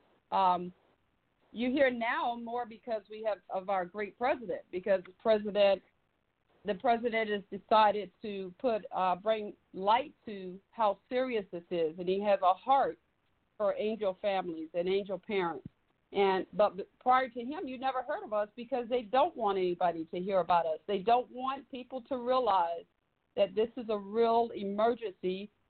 When he first declared it was an emergency, and they totally de- denied it was an emergency, and you know we're we went to Nancy Pelosi's office with it was a group of us, angel families, with pictures of our children, and we told her, you tell us this is fabricated. You tell us this is made up. You tell us this is a manufactured crisis. You look us in the eyes as, as parents. We, as mothers, we carried our babies just like you did. You know, as fathers, you know, they, they are here. They, these are their children. These are their babies as well. You look us in the eyes and tell us that our children are manufactured. And of course, she she went behind her walls, um, never came out, but she did call Capitol Police on us. Um, and they were all lined up in, you know, at least 50 of them lined up along the wall. And one of the parents who was with us was a parent who was from her district, whose child was killed by by a, a previous deported uh, illegal. So that's well, what what are what are you, what are your thoughts on the left um, calling illegals um, undocumented um, immigrants? What, what's the purpose Well, behind that? Think? because they want to decriminalize uh, the whole illegal game that they're playing, the entire illegal process that they're benefiting from and that they're making money from. They want to decriminalize the idea that they are, or the fact that they are invading our borders by not making it illegal. So if we can call them illegal immigrants, it sounds a little better than illegal aliens. They don't want to call them illegal, period. They want to change our laws. And um, we have laws that say that this illegal alien, by definition, they're a foreign national who's living without official authorization in a country in which they are not a citizen. For instance, if I go over to Great Britain, I'm illegally there unless I have permission to be there. And so right. uh, we understand that that's exactly why they want to change, try and change it, because that's what the left does. This is what liberals do. Is if if it doesn't fit into what benefits them, as you all know, and I know you agree, and the and the people listening would agree, then they want to change the narrative. They they want to change the definition, and we refuse to back down. It, it has cost us everything. We refuse to go away, and we won't be shut up. And Now, I I, I like to add to that. I like to add to that real quick. Um, I, I think they also use that term because there's a lot of um, people on the left who who really don't follow um, what's going on, and I think they want these folks to think it's just a matter of um, some paperwork. You know, well, you know, they're just if they're undocumented, you know, immigrants. Why don't we just don't get the paperwork done and let them become citizens? You know, because these people Exactly. they they they're not they I don't want to say they're not smart, but they're just not informed, and I think that's one reason why they do it. And I would agree with that. You know, when we spoke in the committees, um, particularly the uh, Senate committee was was very aggressive about this. I mean, they were very hostile. The the left, the Democrats. Um, and when we spoke in the committees, that's one of the things that came up is that they they said that we should be thankful because we this nation was built on on uh, immigrant immigrants. But what has happened, and, and my answer to them with that was the immigrants that from yesterday, 50 years ago, our laws were totally different than what they are now because the population has greatly increased. And the reality is, we have uh, people in, invading our borders. We have over 53 different nations that are taking advantage of the loopholes in our immigration policies and our immigration laws, and they all know it.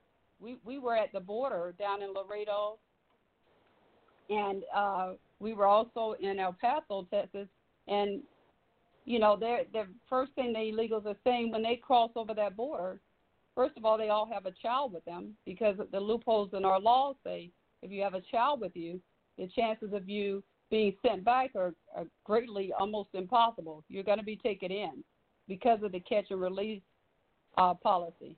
But the first thing, the, and the Border Patrol will tell you this, the first thing they ask is, where's my free stuff?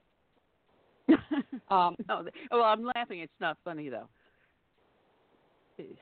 Oh yeah, they is- want they want yeah, because they have what is happening in a lot of like Guatemala, Mexico, a lot of these countries is someone's paying for uh, media through the radio to go out and they have flyers everywhere. Go to America, go to America, go to America. You'll get a free living.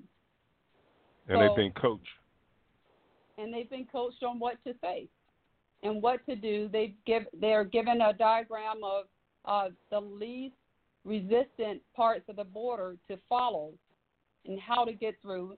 A lot of them are escorted. The cartels are um, are charging them to escort them through the border, to, you know, through the desert, which is awful terrain. We were out in in El Paso, and it's well over a 100 degrees. I mean, it, and then if if the wind starts blowing, there's sand everywhere, and so it's very dangerous. It's a very dangerous trek for these children, which are the ones that really concern us. So they are being coached on what to say. They are being given a, a, a diagram. Some are even um, being uh, led by uh, Drones. drones. They have drones. So you you know technology. They're using technology to help in, invaders invade our nation and bombard our borders uh, to escort them through to the border. So and then once they cross the border, they're charged to get through the through uh, the desert to the border. Then the cartel turns around and charges them to cross over in, across the border. So the cartels make it, and they're charging, from what we were told, they're charging anywhere from five hundred to three thousand dollars per person. So now this is big business. We're we're we're finding out over 140,000 have been crossing, invading our borders for the last several months. So imagine that.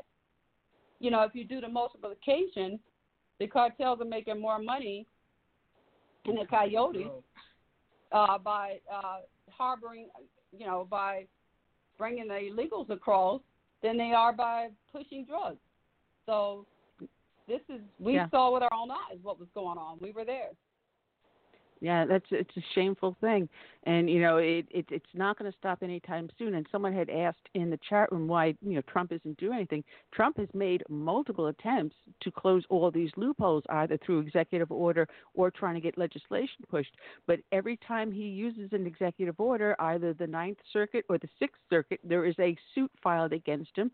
And uh, this is why he's trying to turn the courts over, appoint as many judges right. to the Ninth and Sixth to change the the uh, tenure of the, uh, the of these courts.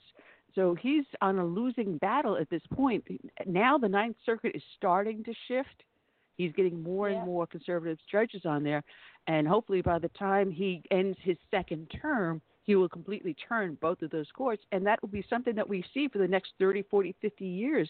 So there is a possibility we can turn the tides. He's been working with uh, uh, Mexico and Guatemala, and something I said years ago withhold the funding to these countries until they come in line with our immigration policy, our legal immigration policy. And Guatemala, you just saw them, they said, we will capitulate. Mexico now has, what is it, uh, 250,000 uh, police troops, you know, on the border now. Uh, Is that um, I got the right number, or was it twenty five thousand? I know they moved a tremendous number of their police up to the border to start to stem the tide. It's an uphill battle, and unfortunately, you've paid the ultimate price, and your family's not going to be the last. We know this, and it, it, it just doesn't matter to some people. It should because it's not their child. It doesn't. It doesn't matter to them because it's not their child. And not only that, the American people need to wake up. A lot of people are being misinformed, and a lot of people really doesn't know what's happening. And we saw it firsthand in McAllen Airport. What's happening? These illegal aliens are being placed on planes. They're, they have priority boarding. Some of them are sitting in first class seating. We were waiting in line, waiting to board the plane, along with elderly people and some people with young kids and just to watch the illegal aliens board these airlines before us, I mean, that was a slap in the face as a veteran. Some of them sat in first class seating, and they're being dispersed throughout the United States. And once they get to the other end, I mean, they just mingle in just like normal American citizens because you don't know who they are at that point. Yeah, we they're not being vetted. We do know that they they're not being vetted because it's just too many of them. I mean, our border patrol and our system is overrun, and um, we saw even at the airport, as Bobby was saying, we saw as angel parents, it's a it's a it's a hit. I mean, that it really hits you because we're standing there, we're having to stand to the side to allow illegal aliens to cross to get on an airplane, get on these planes ahead of us unbelievable. And they were, uh, and I don't think any of them were well. They were coughing. Um, you could tell that they were not feeling well, uh, and they were being assisted around uh, TSA. They didn't have to go through and take their shoes off like we did and like you do. They didn't have to go in and, and be screened and, and all of it. They know they had they had a total separate process. They went through a different. They just walked right on in, and they were escorted by an, and in, and in one case they were as we knew that they were escorted by an American lawyer, and they stay with them until they get on the plane. And we know that Yeah. they're illegal because they have these manila envelopes that Bobby recognized from his time in the military. He rec- and that drew his attention.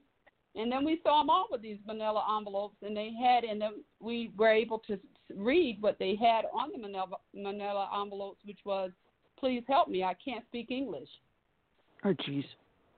Oh man. And and they Yeah. had lunches, they had Cell phones. cell phones.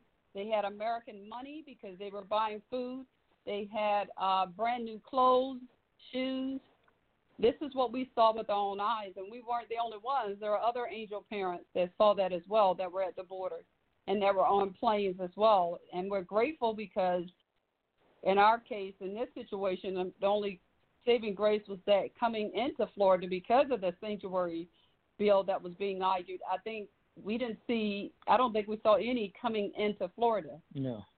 but Mm. um, they are going somewhere, and they're not. They're not going to stay where they are, and that's what people need to understand. They're not going to stay in whatever state they're being flown in. Eventually, they're going to make their way out and make their way around the U.S. No, and it's going to be in all 50 states. And I have a friend of mine, the ICE agent that uh, deported this illegal that killed my friend. Um, he said in the United States, you don't have just port towns. Every single state in the United States is at is a legal point of entry. It's a port. Every single 50 state is a border state. And you just proved the point. You know, you're you're flying out of Texas to go to Florida, but these people are flying from Texas going to uh, Ohio, Wyoming, Alaska, wherever they're flying them. Every single state is now a border state. And you know, I you have gone through so much and you know, my heart just breaks for you and I, I sometimes don't even know what to say because what do you say? There is nothing that we can say except to help you fight your cause, which you put together the Brandon Randolph Michael Foundation and God bless you for that hard work you do um, on that foundation, you know, to get the message out. Now my question to you is I know that they had Build the Wall Symposium in Texas last weekend. Were you there for that? we weren't there for that. I believe they had instead of having um, all of the angel families come in, they had two. We have two angel families who are on the board for We Build the Wall. We were there Mhm. for the one previous to that when they were actually uh, at the end of of the last uh, pallet of the wall, or what do you call that, Bobby? When they put the last part of the wall up, we were there for that, and um, they had the grand opening. And so we were able to meet we met uh, man a lot of people. We were able to meet Brian Kolfage. We were able to meet the the kid that the young man that uh did the lemonade stand. I think his name is brent uh brendan brendan uh benton is his name. We were able to meet him and his father. And um it was really we were able to meet sheriff Clarke and it was we were able to meet the entire board that was there and that was really amazing. And there was a lot of people come in uh we were able to see them putting the wall how fast they were putting the wall up it was unbelievable. I mean they were able to complete complete that wall and it was i believe over a mile correct? Just under a mile. just under a mile. It looked much larger than that they were able to put that up within within a couple of weeks, which is, and they did it well under budget. They did it for under, I believe, 25 um, or under 12 million dollars, which the government, the other walls that are going up are triple or quadruple that cost, and it takes them much longer. But Fisher Industry was the company that was putting the the wall up, and it was amazing to see it. And there was there was there was some, you know, people who did not want that wall up on the American side, and even uh, and we know that Mexico gave them some resistance, um, where they did, they said that there was a, a monument that was right on the other side of the wall that they claimed people needed to have access to. but you know, as Americans, we didn't even want to look at it. I mean, it was just a little piece of something sticking out the ground. and, then, and then the water management company was saying, no, we need access to that. So they made sure that they had a little fence, you know, blocking where they could still get to that. So they, Sunland Park was trying everything. But I think it came down to it was just a misunderstanding at the end between whoever was in charge. And now they're welcoming and they're thankful to have the wall up. Um, oh, absolutely. The city officials are grateful. Yeah, because we, it, we had it helps on their side. Yeah, we had several of the people from the the uh, symposium, you know, on the show on Friday, which is why I was asking because I mean I had a blast talking to uh, former Congressman Tom Tancredo. He had me just peeing in my pants. I this is such a very sensitive uh, issue to you and your husband because uh, there is someone that's been uh, raising their hand in the studio to ask a question. Would you accept a call, or if not, you know, we can just go and move on. Sure. Okay, let me bring this Skype caller in that's been waiting on the line for a while. Uh, Skype caller, you're on the air live with Southern Sense. I'm your hostess, Annie. Our guests are Kayla, uh, Kayla and I'm going to mispronounce your name. I'm sorry, Kiyan and Bobby Michael. To whom am I speaking? Uh, come on, Annie. Don't call me a Skype caller. Long time no chat. It's Sarge here. Oh, hello, Sarge. Good luck, Frank. Uh, I'm sorry, Sarge. Yeah, welcome aboard, Sarge. You, have a question or a comment for this couple? Yeah, I have a comment. I like to answer the question of your program: Who fights for them? The angel families. I just like to summarize it, and it is the answer is none of the Democrats and not enough Republicans, because the angel families are just collateral damage, the eggs that must be broken so that we can be subjected to the toxic omelet of globalization and um, uh, diminution of U.S. sovereignty uh, for the globalist elite folks.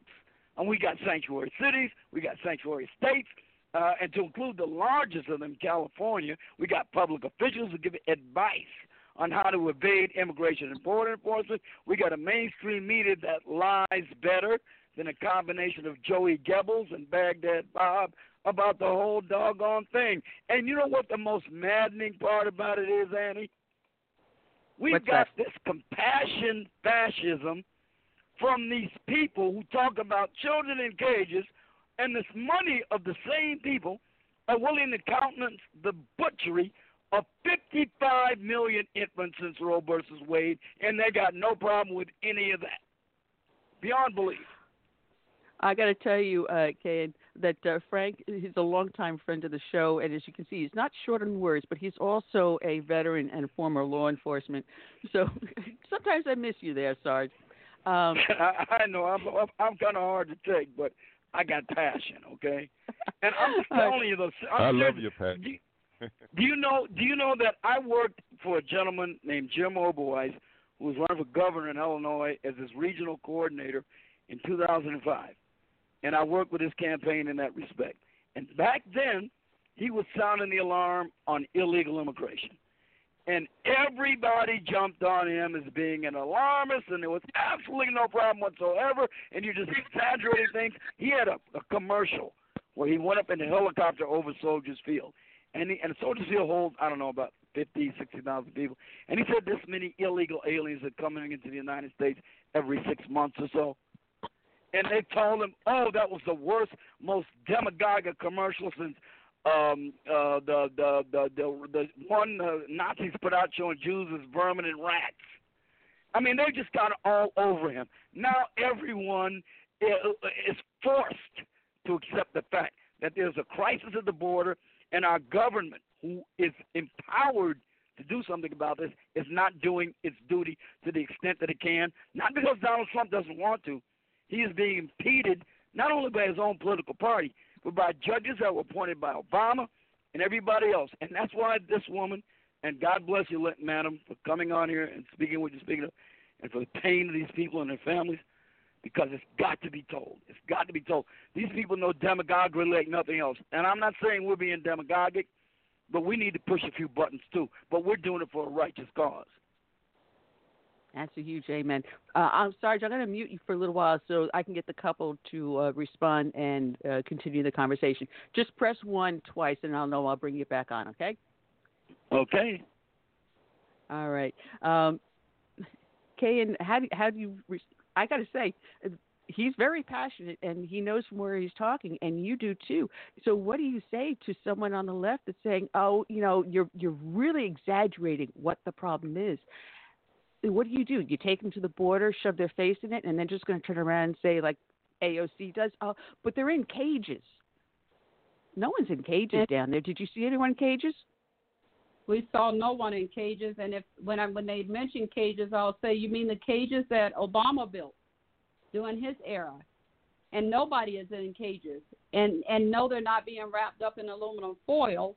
Those are actual pieces of of uh, equipment to help them from their bodies from getting uh, condi- conducive to the environment in a, in a negative way because they've been in the desert, because they've been in the heat. And really they have better care than what our child and this is our answer our child is in about six feet under.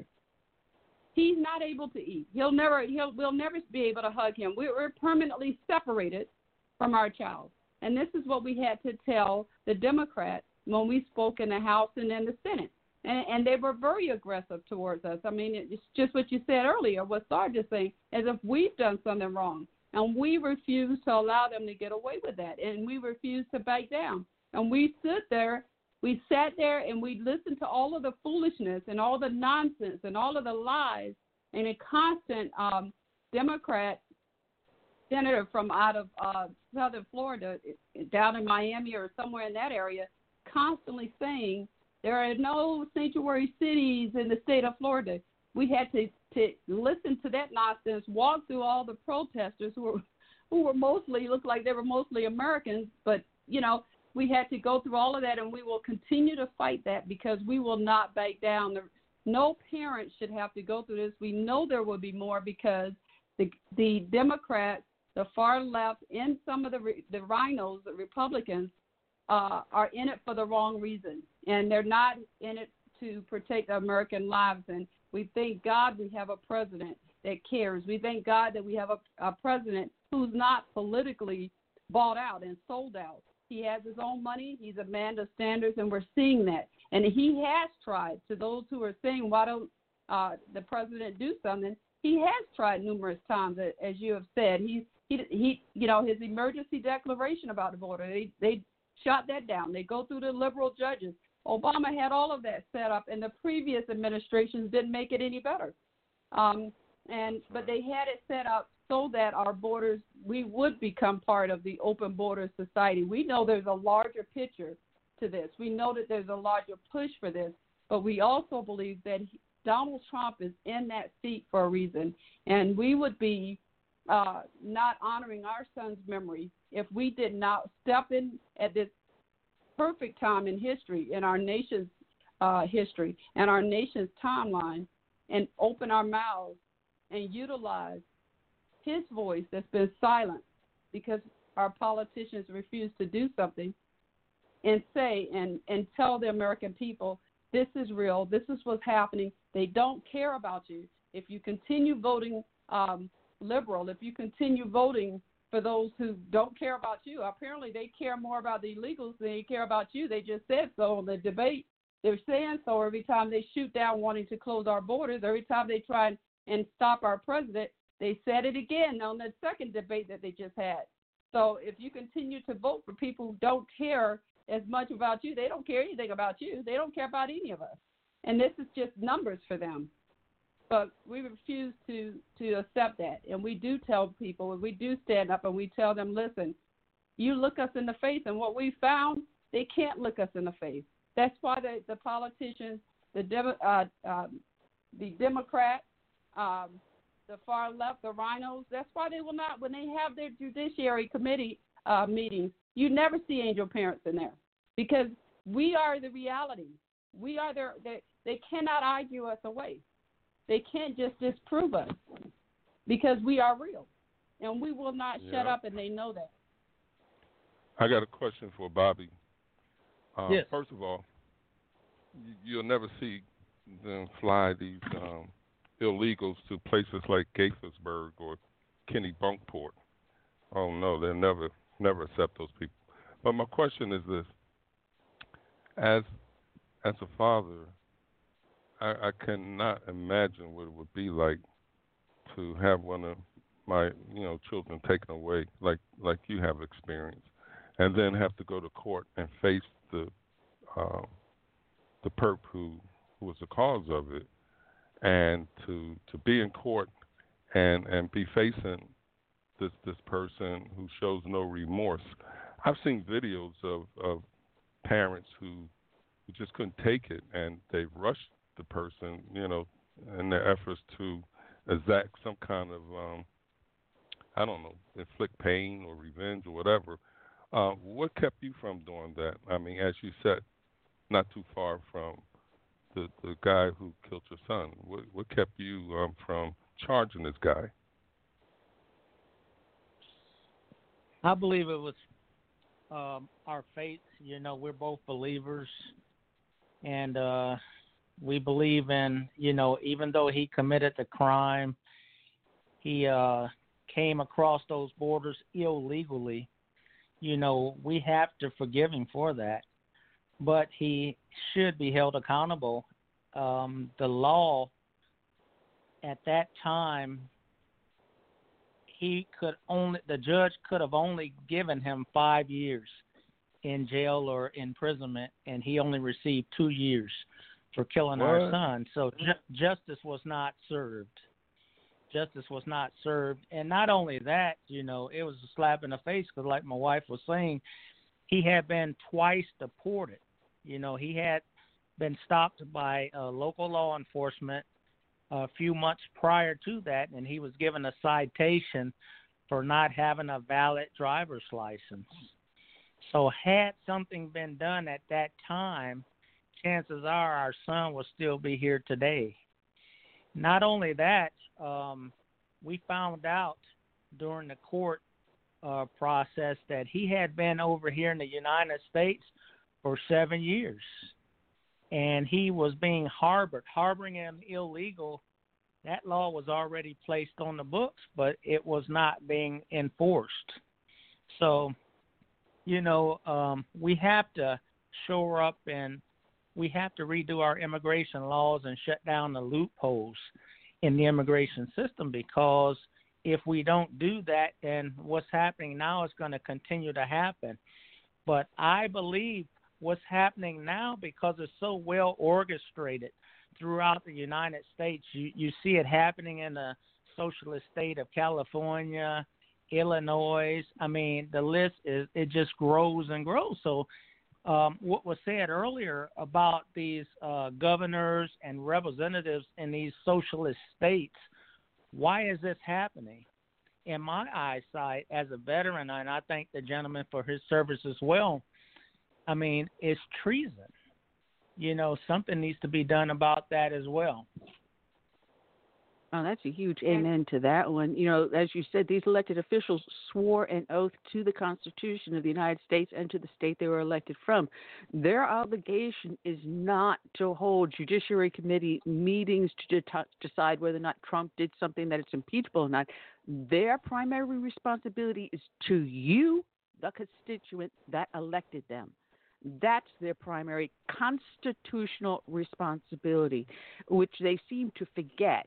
Instead, they use these highfalutin words. They use this level, excuse my language, bullshit to pull the wool over the eyes of the public out there.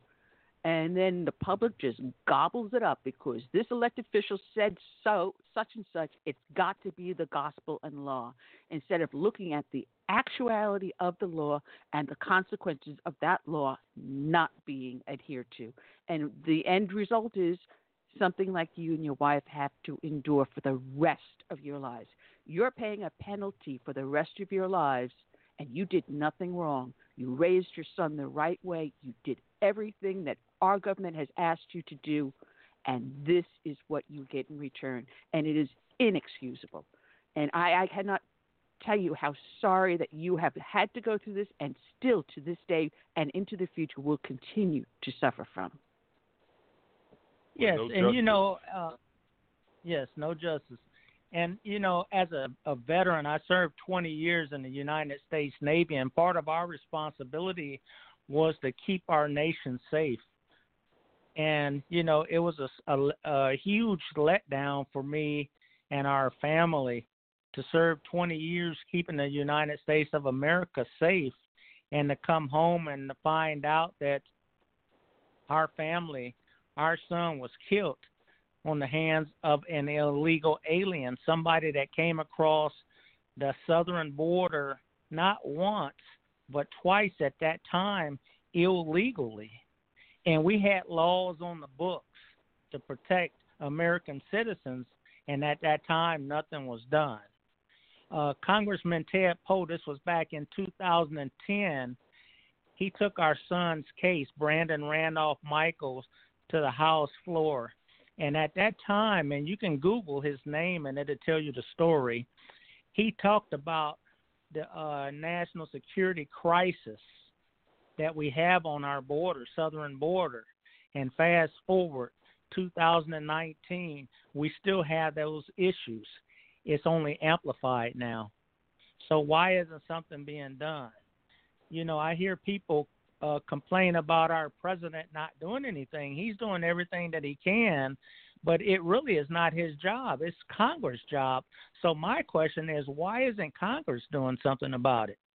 and they don't want to do anything about it. And you know, I can I can attest, I can say that as Brandon's mother, sitting there in that courtroom to to help answer her questions, we he uh, Bobby was busy focusing on our older son and keeping him from jumping over the wall to go after at this uh Mario Tellez this you know to go after him and that's what kept him Oh. Bobby calm as or you know or refocused as a as a father. But make no mistake about it, it has not been uh, uh, an easy thing. And this is what we tell our lawmakers: is that I was hospitalized two or three times, and just, you just you know not being able to eat, the the shock, the the grief, things that you cannot you can't control those things. And um, even as a believer, it is it's a tough. It's something that it's injustice and it's something nobody should have to face and, and we don't because we care about people um, who we'll never meet we'll never know. A lot of people people who are listening to you all and thank you all for having us. I, I wanted to say that at we meant to say that at the beginning. Uh, people that are listening and we'll never know we care about them and, and it is hellacious to go through this particularly because we are trying to help secure a nation to bring back uh, our, the republic of our nation, the the con- to pro- defend and protect the constitution of our nation, and to say that we we are a nation of laws. And the reality is is that um, the very soul of our nation is at hand, and we care about those things. We care about this nation that God has given us, and that has been good to us, even though we face this.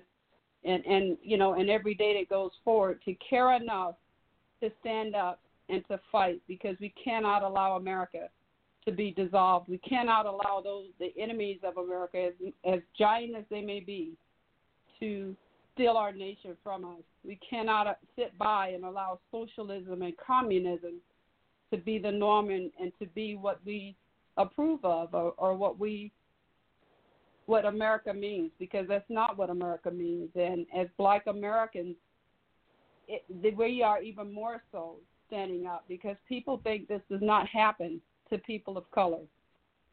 That this is not, you know, there are so many people who are shocked when they see us and say, we didn't know that this was actually happening to black people, which shouldn't make a, a difference. But because the left has driven everything on race, we're back to that again. So we we will speak out and we'll continue doing that, and we thank you all. No, it is. It has been our privilege to have you on the show, and Curtis will tell you you are welcome back. Um, as many times as we can have you back on because this is a message that has to get out. And this is a crime against America and Americans. It doesn't matter your social, your economic, your racial, your sexual background. Every last one of us can be a victim as you have become a victim. It doesn't care what the lines are in society. This crime will cross every single line of society. And uh, it has been my pleasure. I'm looking at the clock. We're down to our last nine and a half minutes. So, Sarge, I know you wanted to ask and make one more comment, but we're running out of time. And you know how the time constraints are go on the show. In, in about nine minutes, I get shut off. Uh, but it has been such a pleasure to have the two of you on.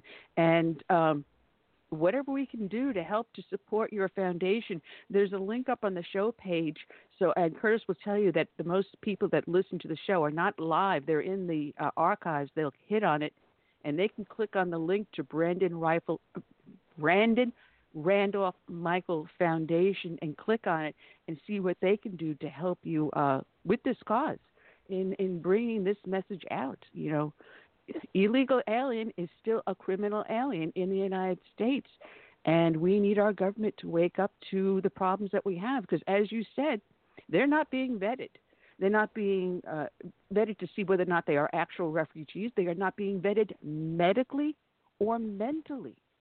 So we don't know what diseases are now being spread. We have now breakouts of whooping cough, of uh, tuberculosis and a lot of other diseases we thought were eradicated more than two decades ago. And they are Smallpox. up on the rise. Smallpox is another one, yeah. And as you said, they're being put on the plane with young children and vulnerable elder people that can get contact these diseases as easily. They're on an enclosed plane with poor ventilation, everything the same air as everyone's breathing. They're not looking at how much of an epidemic problem this is. Once that person crosses the border, it goes exponentially into the communities, uh, the payments for the social services, the school districts, the medical, uh, hospital uh, things that are going on, the law enforcement things that are going on, housing that's being imposed upon us, all because of an illegal invasion of criminals. And God bless you for the hard work you do. That's my rant for the end of the show. and we thank you all for having us. And um, as Sarge has said, we, as angel parents, every angel parent that you you hear speaking out, we we are not. We we don't have sponsors.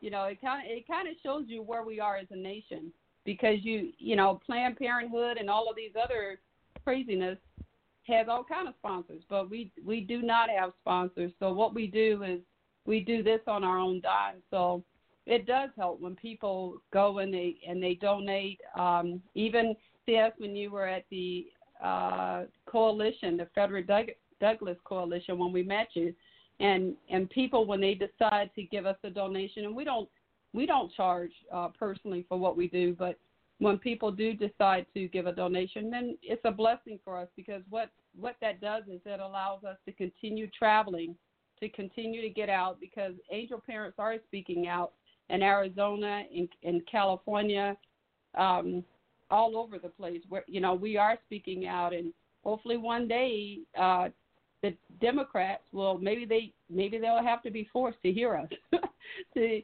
actually have us in a committee meeting because it burns us up that they bring in these illegals and the fact that they walk over, like Cory Booker has walked over the border, gotten illegals, and brought them back in. We just had another congressperson to do that. And Breaking um, the law. the lady is pregnant. So now we are going to have an anchor baby on our hands that we have to support as a nation. We should be treasonous in, in its own action.